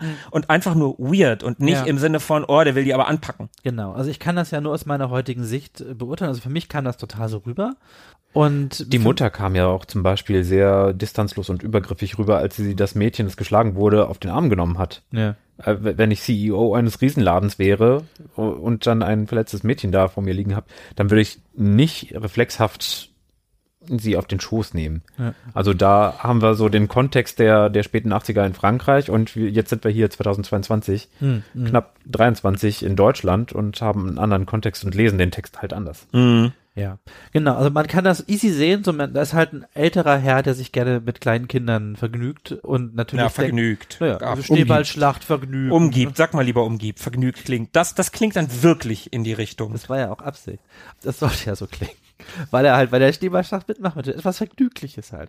naja, auf jeden Fall kommt er halt so rüber Und wir hatten ja alle den Gedanken. Das ist ja auch schön, dass der Regisseur das dann nochmal einräumt, aber wenn er schon darauf eingeht, auf den Punkt, dann kann es ihm ja auch nicht ganz entgangen sein, dass man das durchaus so lesen kann. Vielleicht ist es eher halt in den letzten Jahren immer wieder aufgekommen, als dieser Film wiederentdeckt wurde oder. Hat er in- das in- irgendwie thematisiert in dem Interview? Nee, hat er tatsächlich nicht. Er hat's- er hat's ganz klar gesagt, Ja, ja. aber er hat nicht gesagt, weil das immer wieder oder weil es mir aufgefallen ist. Also weder das eine noch das andere. Mhm, Okay. irritierend war für mich auch diese, diese krasse Zweigleisigkeit aus naivem Zurückgebliebensein.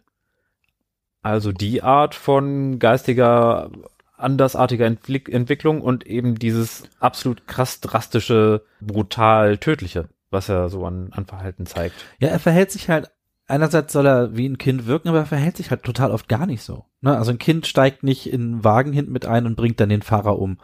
Und äh, das, das Bedienstetenpersonal und wartet dann, äh, ohne sich zu langweilen, bis es Mitternacht ist, irgendwo ruhig ab. Ne? Also der einerseits soll er kindlich wirken, andererseits kommt er ja überhaupt nicht so rüber. Also das gibt vielleicht ein, zwei Szenen, wo man das Gefühl hat, ein bisschen so, aber oft wirkt er eher kalkulierend und böswillig. Kalkulierend, finde ich, wirkt er nie. Vielleicht folgt er ja seinem Impuls und Impuls. gibt sich nicht die Mühe, diesen Pu- Impuls zu unterdrücken. Mhm.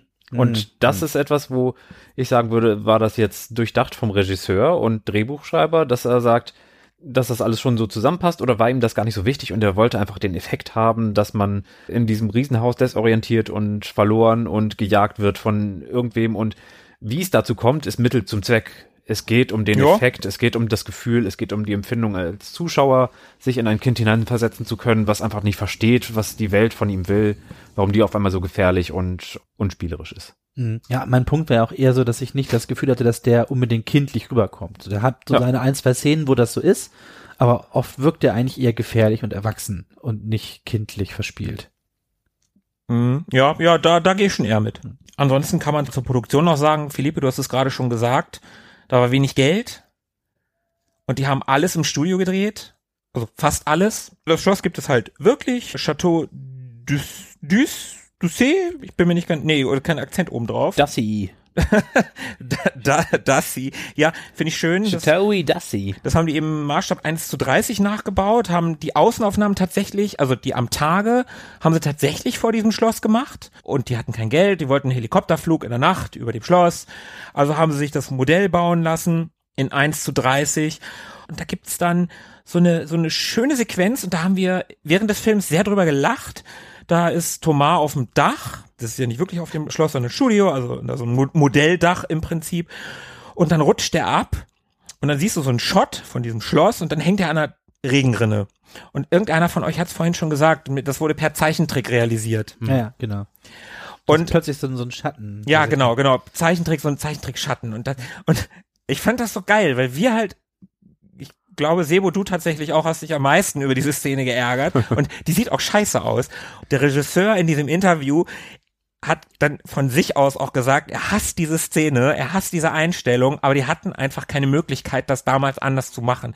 Die hatten kein Geld und er würde das am liebsten heute ändern. Und muss ich so an George Lucas und seine Star Wars Änderungen denken und dachte, okay, warum hast du das für die Blu-ray-Veröffentlichung nicht gemacht? Ich meine, das wäre der Moment gewesen, ne? Cantina-Band noch mit einzubauen. Ja, zum Beispiel, von mir aus, ne? Mach eine lustige Musiknummer da mit rein. Aber das fand ich geil. Und das andere Ding, worüber wir uns lustig gemacht haben, war die Frisur des Jungen. Ganz schlimm.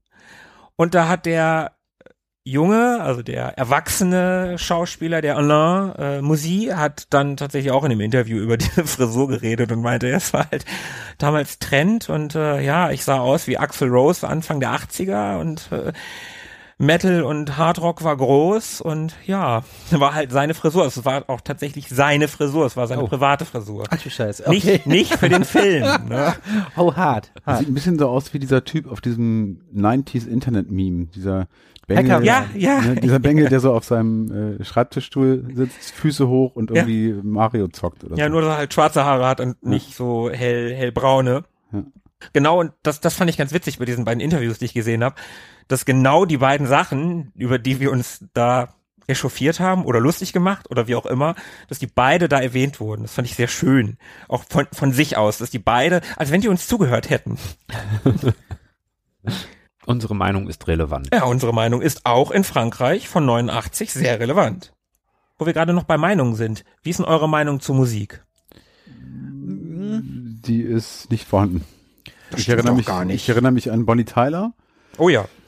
Und ansonsten ist die Musik einfach nicht präsent mehr. Ich finde, die hat halt diesen sehr typischen 80s B-Movie Videotheken Film Horror Charme. Mhm. So, dieses, dieses sündige Dudel, was oft äh, so ein bisschen hallend ist Mhm. und immer irgendwie so ein bisschen entrückt wirkt. Für mich wirkt das immer so, wie, wie man sich einen schlechten Traum vorstellt, die Musikuntermalung dazu.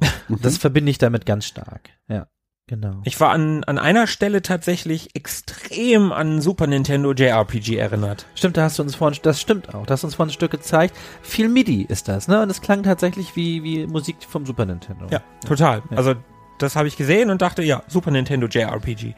Aber ansonsten, ich fand den Soundtrack jetzt nicht schlecht, aber auch nicht so, dass ich sagen würde, oh, den muss ich aber privat auch nochmal auf dem Weg zur Arbeit hören oder so. Also das jetzt nicht, obwohl der Song von Bonnie Tyler schon ganz geil ist. Ich habe das aber auch selten. Also ich, bei mir bleibt selten Musik hängen und noch viel seltener landet sie tatsächlich bei mir in der Playlist oder am Auto. Also ich höre sehr, sehr wenig Film- oder Spielmusik im privaten Bereich. Gut, ab davon hat das Ding dann Geld gemacht. Ja, ja, nicht so. Der Film war kein Erfolg. Also, oder anders. Der Film wurde immerhin in Cannes vorgestellt und wurde dann ins Ausland verkauft und lief im Auslandkino, in Frankreich aber nur ganz klein und ganz kurz. Er war eine Woche im Kino, um ihn für den VHS-Start zu bewerben. Ja, und ja, war von den Kritikern auch, naja, wir wissen ja, was Franzosen damals von Genrefilmen gehalten haben, nämlich nichts. Aber da gab's dieses Genre-Magazin, Le Grand Fantastique.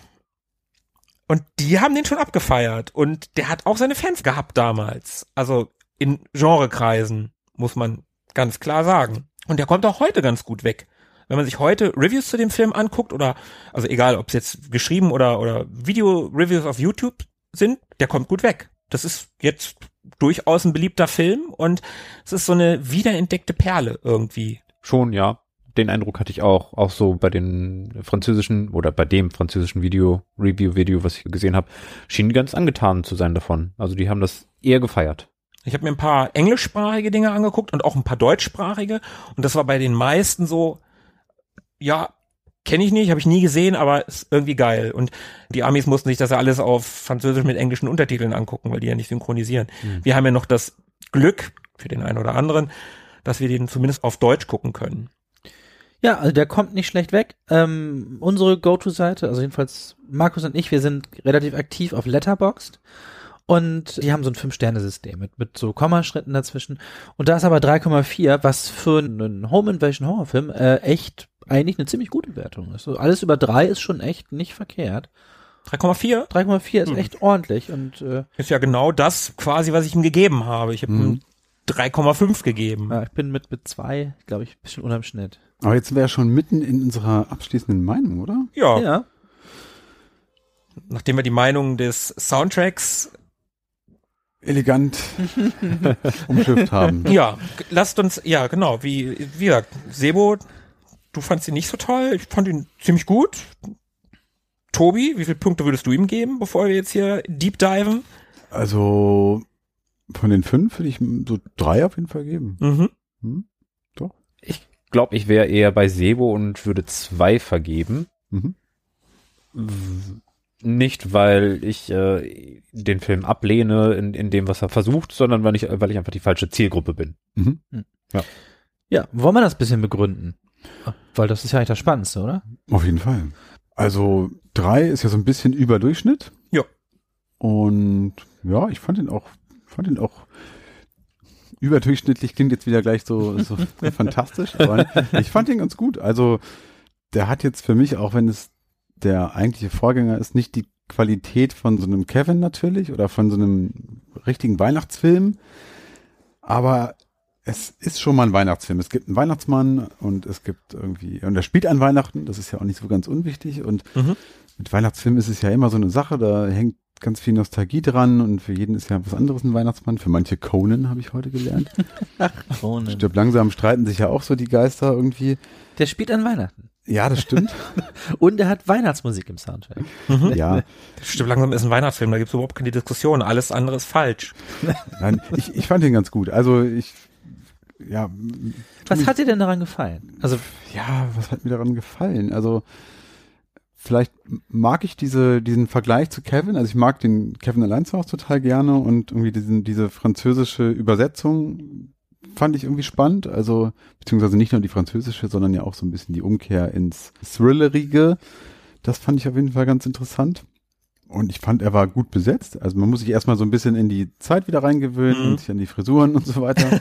äh, Ja, auch an die französische Art zu spielen. Die spielen ja doch ein bisschen Ja, genau, anders es als die ein- Amerikaner, ne? Genau, es ist ein französischer Film und das merkt man ihm in Teilen auch an und daran muss man sich so ein bisschen gewöhnen. Aber ich finde, der war gut besetzt. Ich mochte die, die Rollen eigentlich allesamt. Das Mhm. haben sie alle äh, sehr, sehr gut und überzeugend geliefert und ich fand auch so dieses, die, die Kulisse ganz charmant, dieses Haus fand ich irgendwie nett, auch wenn es alles so ein bisschen low-budget-mäßig daherkommt, hat's mir trotzdem irgendwie ganz gut gefallen und ähm, dieser Twist am Ende, dass nun der Killer gar kein richtiger Killer im eigentlichen Sinne ist, das fand ich auch nochmal ganz cool.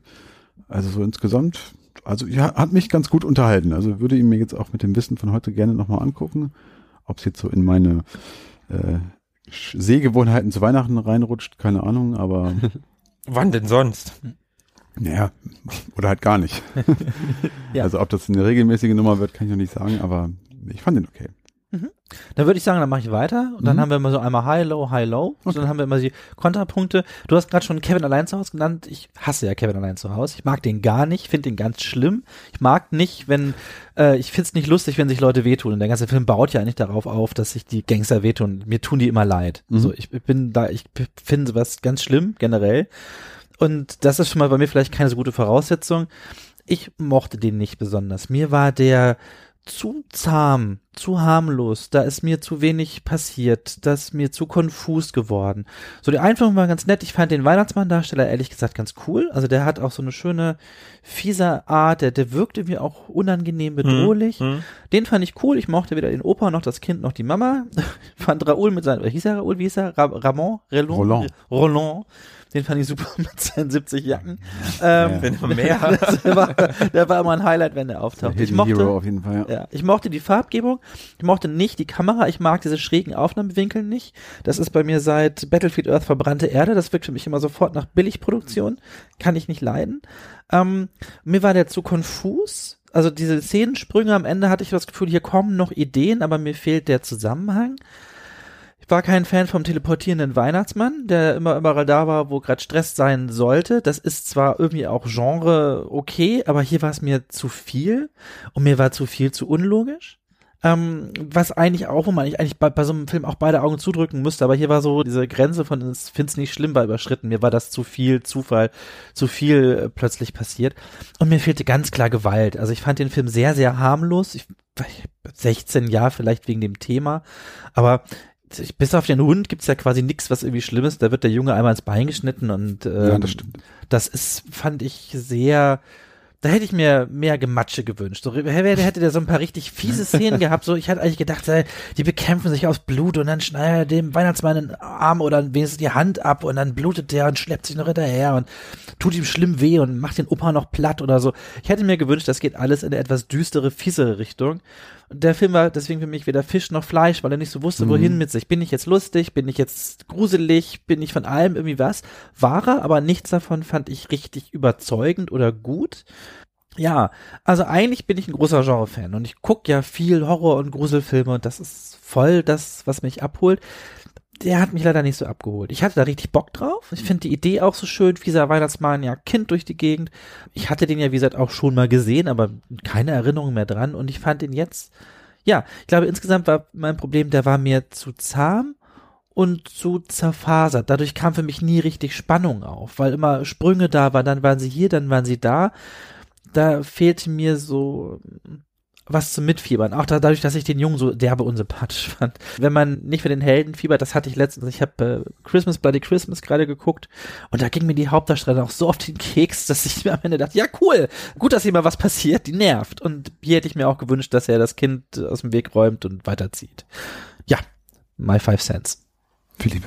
Sebo ist irgendwie falsch rum, verkehrt rum. Der mag auch keine Katzenbabys und keine Schokolade. Aber Katzenbabys mag ich. er tritt gerne in rostige Nägel. Nein, Quatsch. Mir geht's jetzt so ähnlich mit vielen, was du gesagt hast. Also, wie der Junge so seine nervigen Aspekte hat und wie das alles konfus ist, das, äh, das fühle ich. Ja, geht's mir genauso. Also, da habe ich auch das Gefühl, ah ja, der Regisseur wollte irgendwas vermitteln, ist sehr expressiv und sehr, geht sehr in die Effekte, geht, also nicht Effekte im Sinne von bildlich, sondern äh, so sowas wie Schockeffekt oder Verwirrungseffekt, was es auslösen soll beim Zuschauer und wie sehr das logisch zusammenhängt, schlüssig erzählt wird, wie sehr eine Ursache eine Konsequenz hat, das, ja, komm, jetzt sei mal nicht so päpstlich, geht doch darum, dass du ein Erlebnis hast. Also in, in die Richtung geht's bei mir, was mich nicht so gut abholt. Ich verstehe, was man damit möchte, aber ich, äh, ich bin dann nicht im Film drin. Ich habe nicht das Gefühl, ah ja, ich äh, gebe mich komplett diesem Gejagtwerden hin und dementsprechend, ja, eben genau das. Ich äh, erkenne an, was der Film leisten will und kann das auch verstehen und äh, wird sein Publikum haben. Ich bin's halt leider nicht. Markus, bist du das Publikum? Naja, ich habe den Film ja ausgesucht War auch nur, hat nur gerade so schön gepasst. und ich habe den Film ja, hatte ich ja vorhin schon gesagt, damals auf Sat 1 gesehen, 94, muss es dann ja gewesen sein, wenn das das einzige Mal ist, dass er im Fernsehen lief, also nach 2000 war es auf keinen Fall. Und ich mochte den damals. Ich fand den gut, ich fand den anders. Das war halt nochmal eine ganz andere Art Weihnachtsfilm. Ich kannte vorher sowas nicht. Weihnachtsfilme waren halt Kevin, also das krasseste an Weihnachtsfilmen war halt Stirb langsam. Und der war halt nochmal noch mal eine Schippe drauf. Der Film ist so ein bisschen Stirb langsam meets Kevin allein zu Haus meets Phantomkommando oder Rambo oder so. Allein, ey, er rennt am Ende barfuß durch die Gegend, barfuß durch den Schnee, ne? John McClane lässt grüßen. Das hat er g- ganz am Anfang schon, oder? Wo er aus dem Fenster flieht, da ist er auch schon barfuß. Wo er auf dem Dach friert und weint. Hat, hat, ah ja, ja, ja, ja, ja, also als er dann wirklich flieht. Ähm, und ich mag den Film auf eine Weise und ich mochte, also ich mochte den halt damals und ich mag den auch heute auf eine Weise und jetzt, wo ich mich mit dem Film halt wirklich intensiv beschäftigt habe, mag ich den halt noch ein bisschen mehr. Ich finde dieses ganze Vater-Sohn-Gespann irgendwie total sympathisch und ich mag, ich persönlich mag die ganze Kameraarbeit auch total. Auch was der Regisseur da gesagt hat, die haben halt immer unter dem Horizont eines Erwachsenen, also unter dem Sichthorizont eines Erwachsenen gedreht. Und auch die ganzen Sets waren dementsprechend aufgebaut. Also die Setdesigner sollten alles so machen, die sollten sich in ein Kind hineinversetzen, alles ein bisschen größer. Und teilweise haben sie halt auf Bodenebene gedreht. Und Ist dir das beim Gucken aufgefallen oder hast du das erst realisiert, nachdem du das gelesen hast? Weil ich habe das beim Gucken überhaupt nicht bemerkt. Ähm, teils, teils. Mir ist das nicht in dieser Masse aufgefallen. Es gab natürlich so ein paar Szenen. Nee, weil die Idee ist super. Also wenn ich das jetzt so höre, weil ich habe es noch gar nicht gemerkt. Ich auch nicht. Also bei so ein paar Szenen ist mir das sehr wohl aufgefallen und in diesem Interview haben die dann auch Beispiele immer wieder eingespielt, als er in diesem Fitnessraum, wo die Sauna auch drin ist, da ist die Kamera wirklich auf Bodennähe und geht halt zwischen diesen Gewichten lang. Und die berühmteste, oder für uns jetzt gerade aktuell berühmteste Szene ist ja die mit dem, mit der Lokomotive. Mit der Spielzeuglokomotive, mit dem gigantischen Schlüssel, was dann auch zum Setdesign passt. Ja. Ne? Für, für Kinder ist so ein sagst, Schlüssel nochmal riesiger. Ja, klar. Der Schlüssel zum Glück. Und da ist die Kamera ja wirklich total auf Bodenebene. Und während der Dreharbeiten, das hat der Regisseur erzählt, schleifte die Kamera dann auch irgendwie das Objektiv über den Boden und er hat gesagt, ist egal, ist egal, macht einfach weiter, wir brauchen den Ton nicht. Wir machen da was anderes, wir machen da Musik drüber. Und wenn du dich halt mit sowas dann beschäftigst, dann siehst du den Film auch nochmal ein bisschen anders. Und das habe ich ja schon mal gesagt, immer wenn ich mich mit den Filmen, mit diesen schlechten Filmen, egal ob es der Super Mario Film war oder Tomb Raider oder zuletzt Street Fighter, das sind ja alles keine guten Filme. Aber indem du dich dann mit diesen Filmen ein bisschen auseinandersetzt, weißt du gewisse Sachen einfach wertzuschätzen. Und das hilft mir total dabei. Ich weiß ja immer noch, dass das kein überragender Film ist. Aber für diesen Film habe ich ja hinzu kommt noch eine gewisse Nostalgie. Ich weiß noch, wie ich irgendwie nachts in der Küche, ich weiß auch nicht, warum ich in der Küche geguckt habe, dass ich in der Küche gesessen habe und diesen Film geguckt habe. Kann ich mich halt dran erinnern. In der Waschküche. Genau, wo der, wo der Kühlschrank war, wo ich dann in meinen geheimen Riesenraum gehen konnte. Nein, aber wie gesagt, ich, ich, ich mag auch den, den Jungen irgendwie. Opi finde ich, Opi ist super. Der, der Weihnachtsmann, der hat so, der hat so seine Momente, wenn er in die Kamera guckt und der hat so mit diesem weißen Bart, da, ab da ist er halt so creepy. Also der sieht wirklich creepy aus, dieser Typ. Ich finde ihn cool. Ich weiß, dass der Film seine Fehler hat. Absolut. Und ich gebe dir, Sebo, total recht. Im, das haben wir jetzt auch beim Gucken wieder gemerkt, im letzten Drittel, Das Drittel ist es ja. wo, wo er wirklich voll plötzlich da ist oder dann sind die plötzlich da und wie kommen die jetzt plötzlich dahin in diesem Riesenhaus, wo du denkst, okay, aber ne, ich hatte es ja vorhin auch schon gesagt, da, da müssen einfach Szenen auf dem Boden des Schnittraums gelandet sein, die irgendwie noch was erklären. Das fand ich auch nicht cool, aber trotzdem finde ich es einen coolen Film und ich habe es nicht bereut, mir diese Blu-ray gekauft zu haben, absolut nicht. Ist ein schönes Set und weiß ich nicht, ob ich mir, ich weiß auch nicht, ob er jetzt in meine jährliche Rotation für Weihnachtsfilme kommt, aber so alle zwei, drei Jahre kann ich mir das schon gut vorstellen, den zu gucken. Also ich finde, es ist ein cooler Film, den man sich durchaus mal angucken kann, wenn man einen alternativen Weihnachtsfilm und er, und er hat so ein geiles 80s Flair. Das mag ich auch total. Ja, das stimmt. Wenn auch französisches 80s Flair. Ich glaube, mein, mein Ja. Lieblings-80s-Flair hat Black Rain. Den, Ding, das Ding kann ich, glaube ich, gerade gefühlt alle 300 wieder gucken. Mehr 80s geht für mich nicht. Habe ich nie gesehen. Guck den mal. Ich guck den gerne mit dir zusammen. ich sag, ich sag, Tobi, komm vorbei, jetzt wird Black Rain geguckt. Okay. Einmal schön Michael Douglas in Japan. Äh, wurde im Französischen üben- übrigens von einem gewissen äh, Patrick Flörsheim synchronisiert. Ja, da haben wir ja die Connection. Aber darüber sprechen wir in einer anderen Episode. Ja, Genau, US-Stars in Japan. Ja, dann ähm, haben wir es mal wieder. Ja, dann würde ich sagen, dann wünschen wir euch fröhliche Weihnachten. Vielleicht konnten wir euch ja Appetit machen äh, auf die tödlichen Spiele oder die BTX-Rufnummer oder Call Noel. Ich habe schon wieder alle Titel vergessen. Dial Center, Bad Center? Nee, ach, keine Ahnung. Dial Center vom Ja, zu viele, zu viele Titel.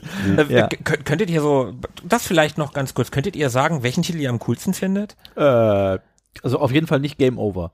Nee. Ja, okay, ja, ja. Stimmt, so hieß er auch. Ja. Oh, das Französische kann ich leider nicht aussprechen. Insofern ist Deadly, 3615 Code Perenwell. Ich- Ja, nee, da, ich bin bei Deadly Games. Ich ich finde den Deadly. Games auch nicht so Deadly schlecht. Game ist catchy. Also vielleicht aber auch ein bisschen generisch. Ja, wie, wie gesagt, ich denke mal an Ice-T oder Cube, der, der von Leuten wegrennt. Hat das aber ja ich gar nichts damit zu tun. Ja. Also Deadly ist ja auch nicht, nicht wirklich. Ja, er tötet ja schon Leute. Ja, aber, Ja, das, aber das nicht- ist also er spielt aber nur mit dem Jungen. Für den Teil ist es nicht so Spiels, tödlich. Genau. Und es sind auch nicht mehrere Spiele, sondern eigentlich ja nur eins. Ja, okay, ja, das stimmt. Aber es so phonetisch klingt's ganz gut. Ja, ich finde auch Deadly Games ist catchy, das kann man sich gut merken. Ja, ja. Philippe, machst du noch immer ein anderes Fass auf? Ich bin da puristisch und äh, gehe zum Originaltitel. Ist schön kryptisch. Mhm. Ja, das stimmt. erstmal gar nicht, worum es geht. Vor allem jetzt nicht mehr. und macht aber irgendwie so ein Hightech-Ding auf, was ja. gut zu den Fähigkeiten des Jungen Ja, passt. haben, haben wir eigentlich die verrückte Hightech-Funkausstattung, die die oben auf dem Dachboden in so einer Rumpelkammer stehen haben, angesprochen? Die hatten ja einen Apple-Computer da und hast du nicht Das gesehen. und Kontrollzentrum, Die, ja, ne? Das, ja, ja, Das, das ja. war halt das Arbeitszimmer der Mutter. War das Ja. das Arbeitszimmer der Mutter? Ja, ja. Ah, ja. Aber wir haben gerade gesagt, wir haben's. Ja, eigentlich haben wir es auch. Leute. Wir kommen schon wieder nicht zum Ende, es ist Weihnachten, Kinders. Und ich habe noch nicht alle Geschenke besorgt und unsere Zuhörer auch noch nicht. Und ich auch Garantiert nicht. Aber die können natürlich diesen Podcast prima hören, während sie unterwegs sind, Oder um die ihre Geschenke Liebsten einpacken. zu, zu besorgen. Oder sie könnten einen Link zu unserem Podcast verschenken. Ich finde, das wäre ein sehr tolles Geschenk. Wir finden auch, Kommentare sind für uns auch wie Geschenke. Also wenn es euch gefallen hat oder auch nicht, lasst es uns wissen. Und vielleicht konnten wir euch ja heiß machen auf die tödlichen Spiele an Weihnachten. Und äh, ja, wir würden es spannend finden, wie ihr den Film fandet. Seid ihr äh, bei Philippe und mir? Seid ihr bei Markus und Tobi? Findet ihr ihn noch viel besser oder noch viel schlimmer als Seid wir? ihr überhaupt bei uns? Ja, eben. Seid ihr bei uns? Kennt ihr den Film? Sagt uns einfach irgendwas, sagt uns einfach irgendwas. ja, und wir nehmen auch eure Keksrezepte. Ja, kommentiert von mir aus auch nochmal Dia della Bestia. Das ist auch okay. Letztes Jahr war auch schlimm. War auch obskur. Oder ihr mochtet auch Treevenge, dann freue ich mich, diesen einen anderen Menschen kennenzulernen, der auch so großer Fan davon ist wie ich. So, dann würde ich sagen, hören wir uns in zwei Wochen. Bis dahin. Dann genau, wir wünschen euch jetzt schon mal fröhliche Weihnachten, weil das ist in zwei Wochen durch, das Ding. Stimmt. Ne? Also ho, ho, ho, fröhliche Weihnachten, besinnliche Festtage. Beschenkt reich, lasst euch reich beschenken, genießt die ganz die vegetarische Tofu-Alternative oder was auch immer ihr an Weihnachten so zu essen bekommt und äh, feiert mit euren Liebsten. Ja, und in zwei Wochen hören wir uns dann Spoiler-Alarm mit dem Jahresrückblick. Uh, der Jahresrückblick. Uh, Menschenbilder, Emotionen. Alle meine, alle meine ist- Abenteuer. Der, der, der, der Claim ist schon Tobi. Ah, okay. Da erzähle ich endlich, wie ich den Wal gefangen habe. Wir hören uns zum Jahresende und bis dahin bleibt an Drücker. Bis dann. Auf Wiedersehen. Ciao. Hören. Ciao. I see. Guck mal, wie du schaust. Mögen die Retro Boys mit euch sein. Immer.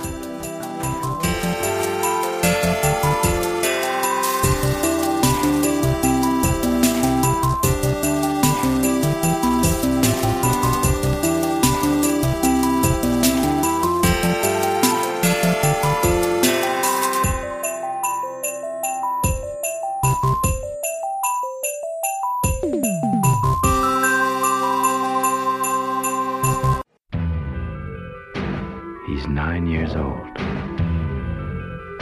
His name is Thomas. He's a little genius. He believes in Father Christmas. His two favorite pastimes computers and superheroes. December 24th, midnight. Hidden under the dining room table. Thomas waits for Father Christmas. But what he does not know is that he is about to experience the most frightening night in his entire life.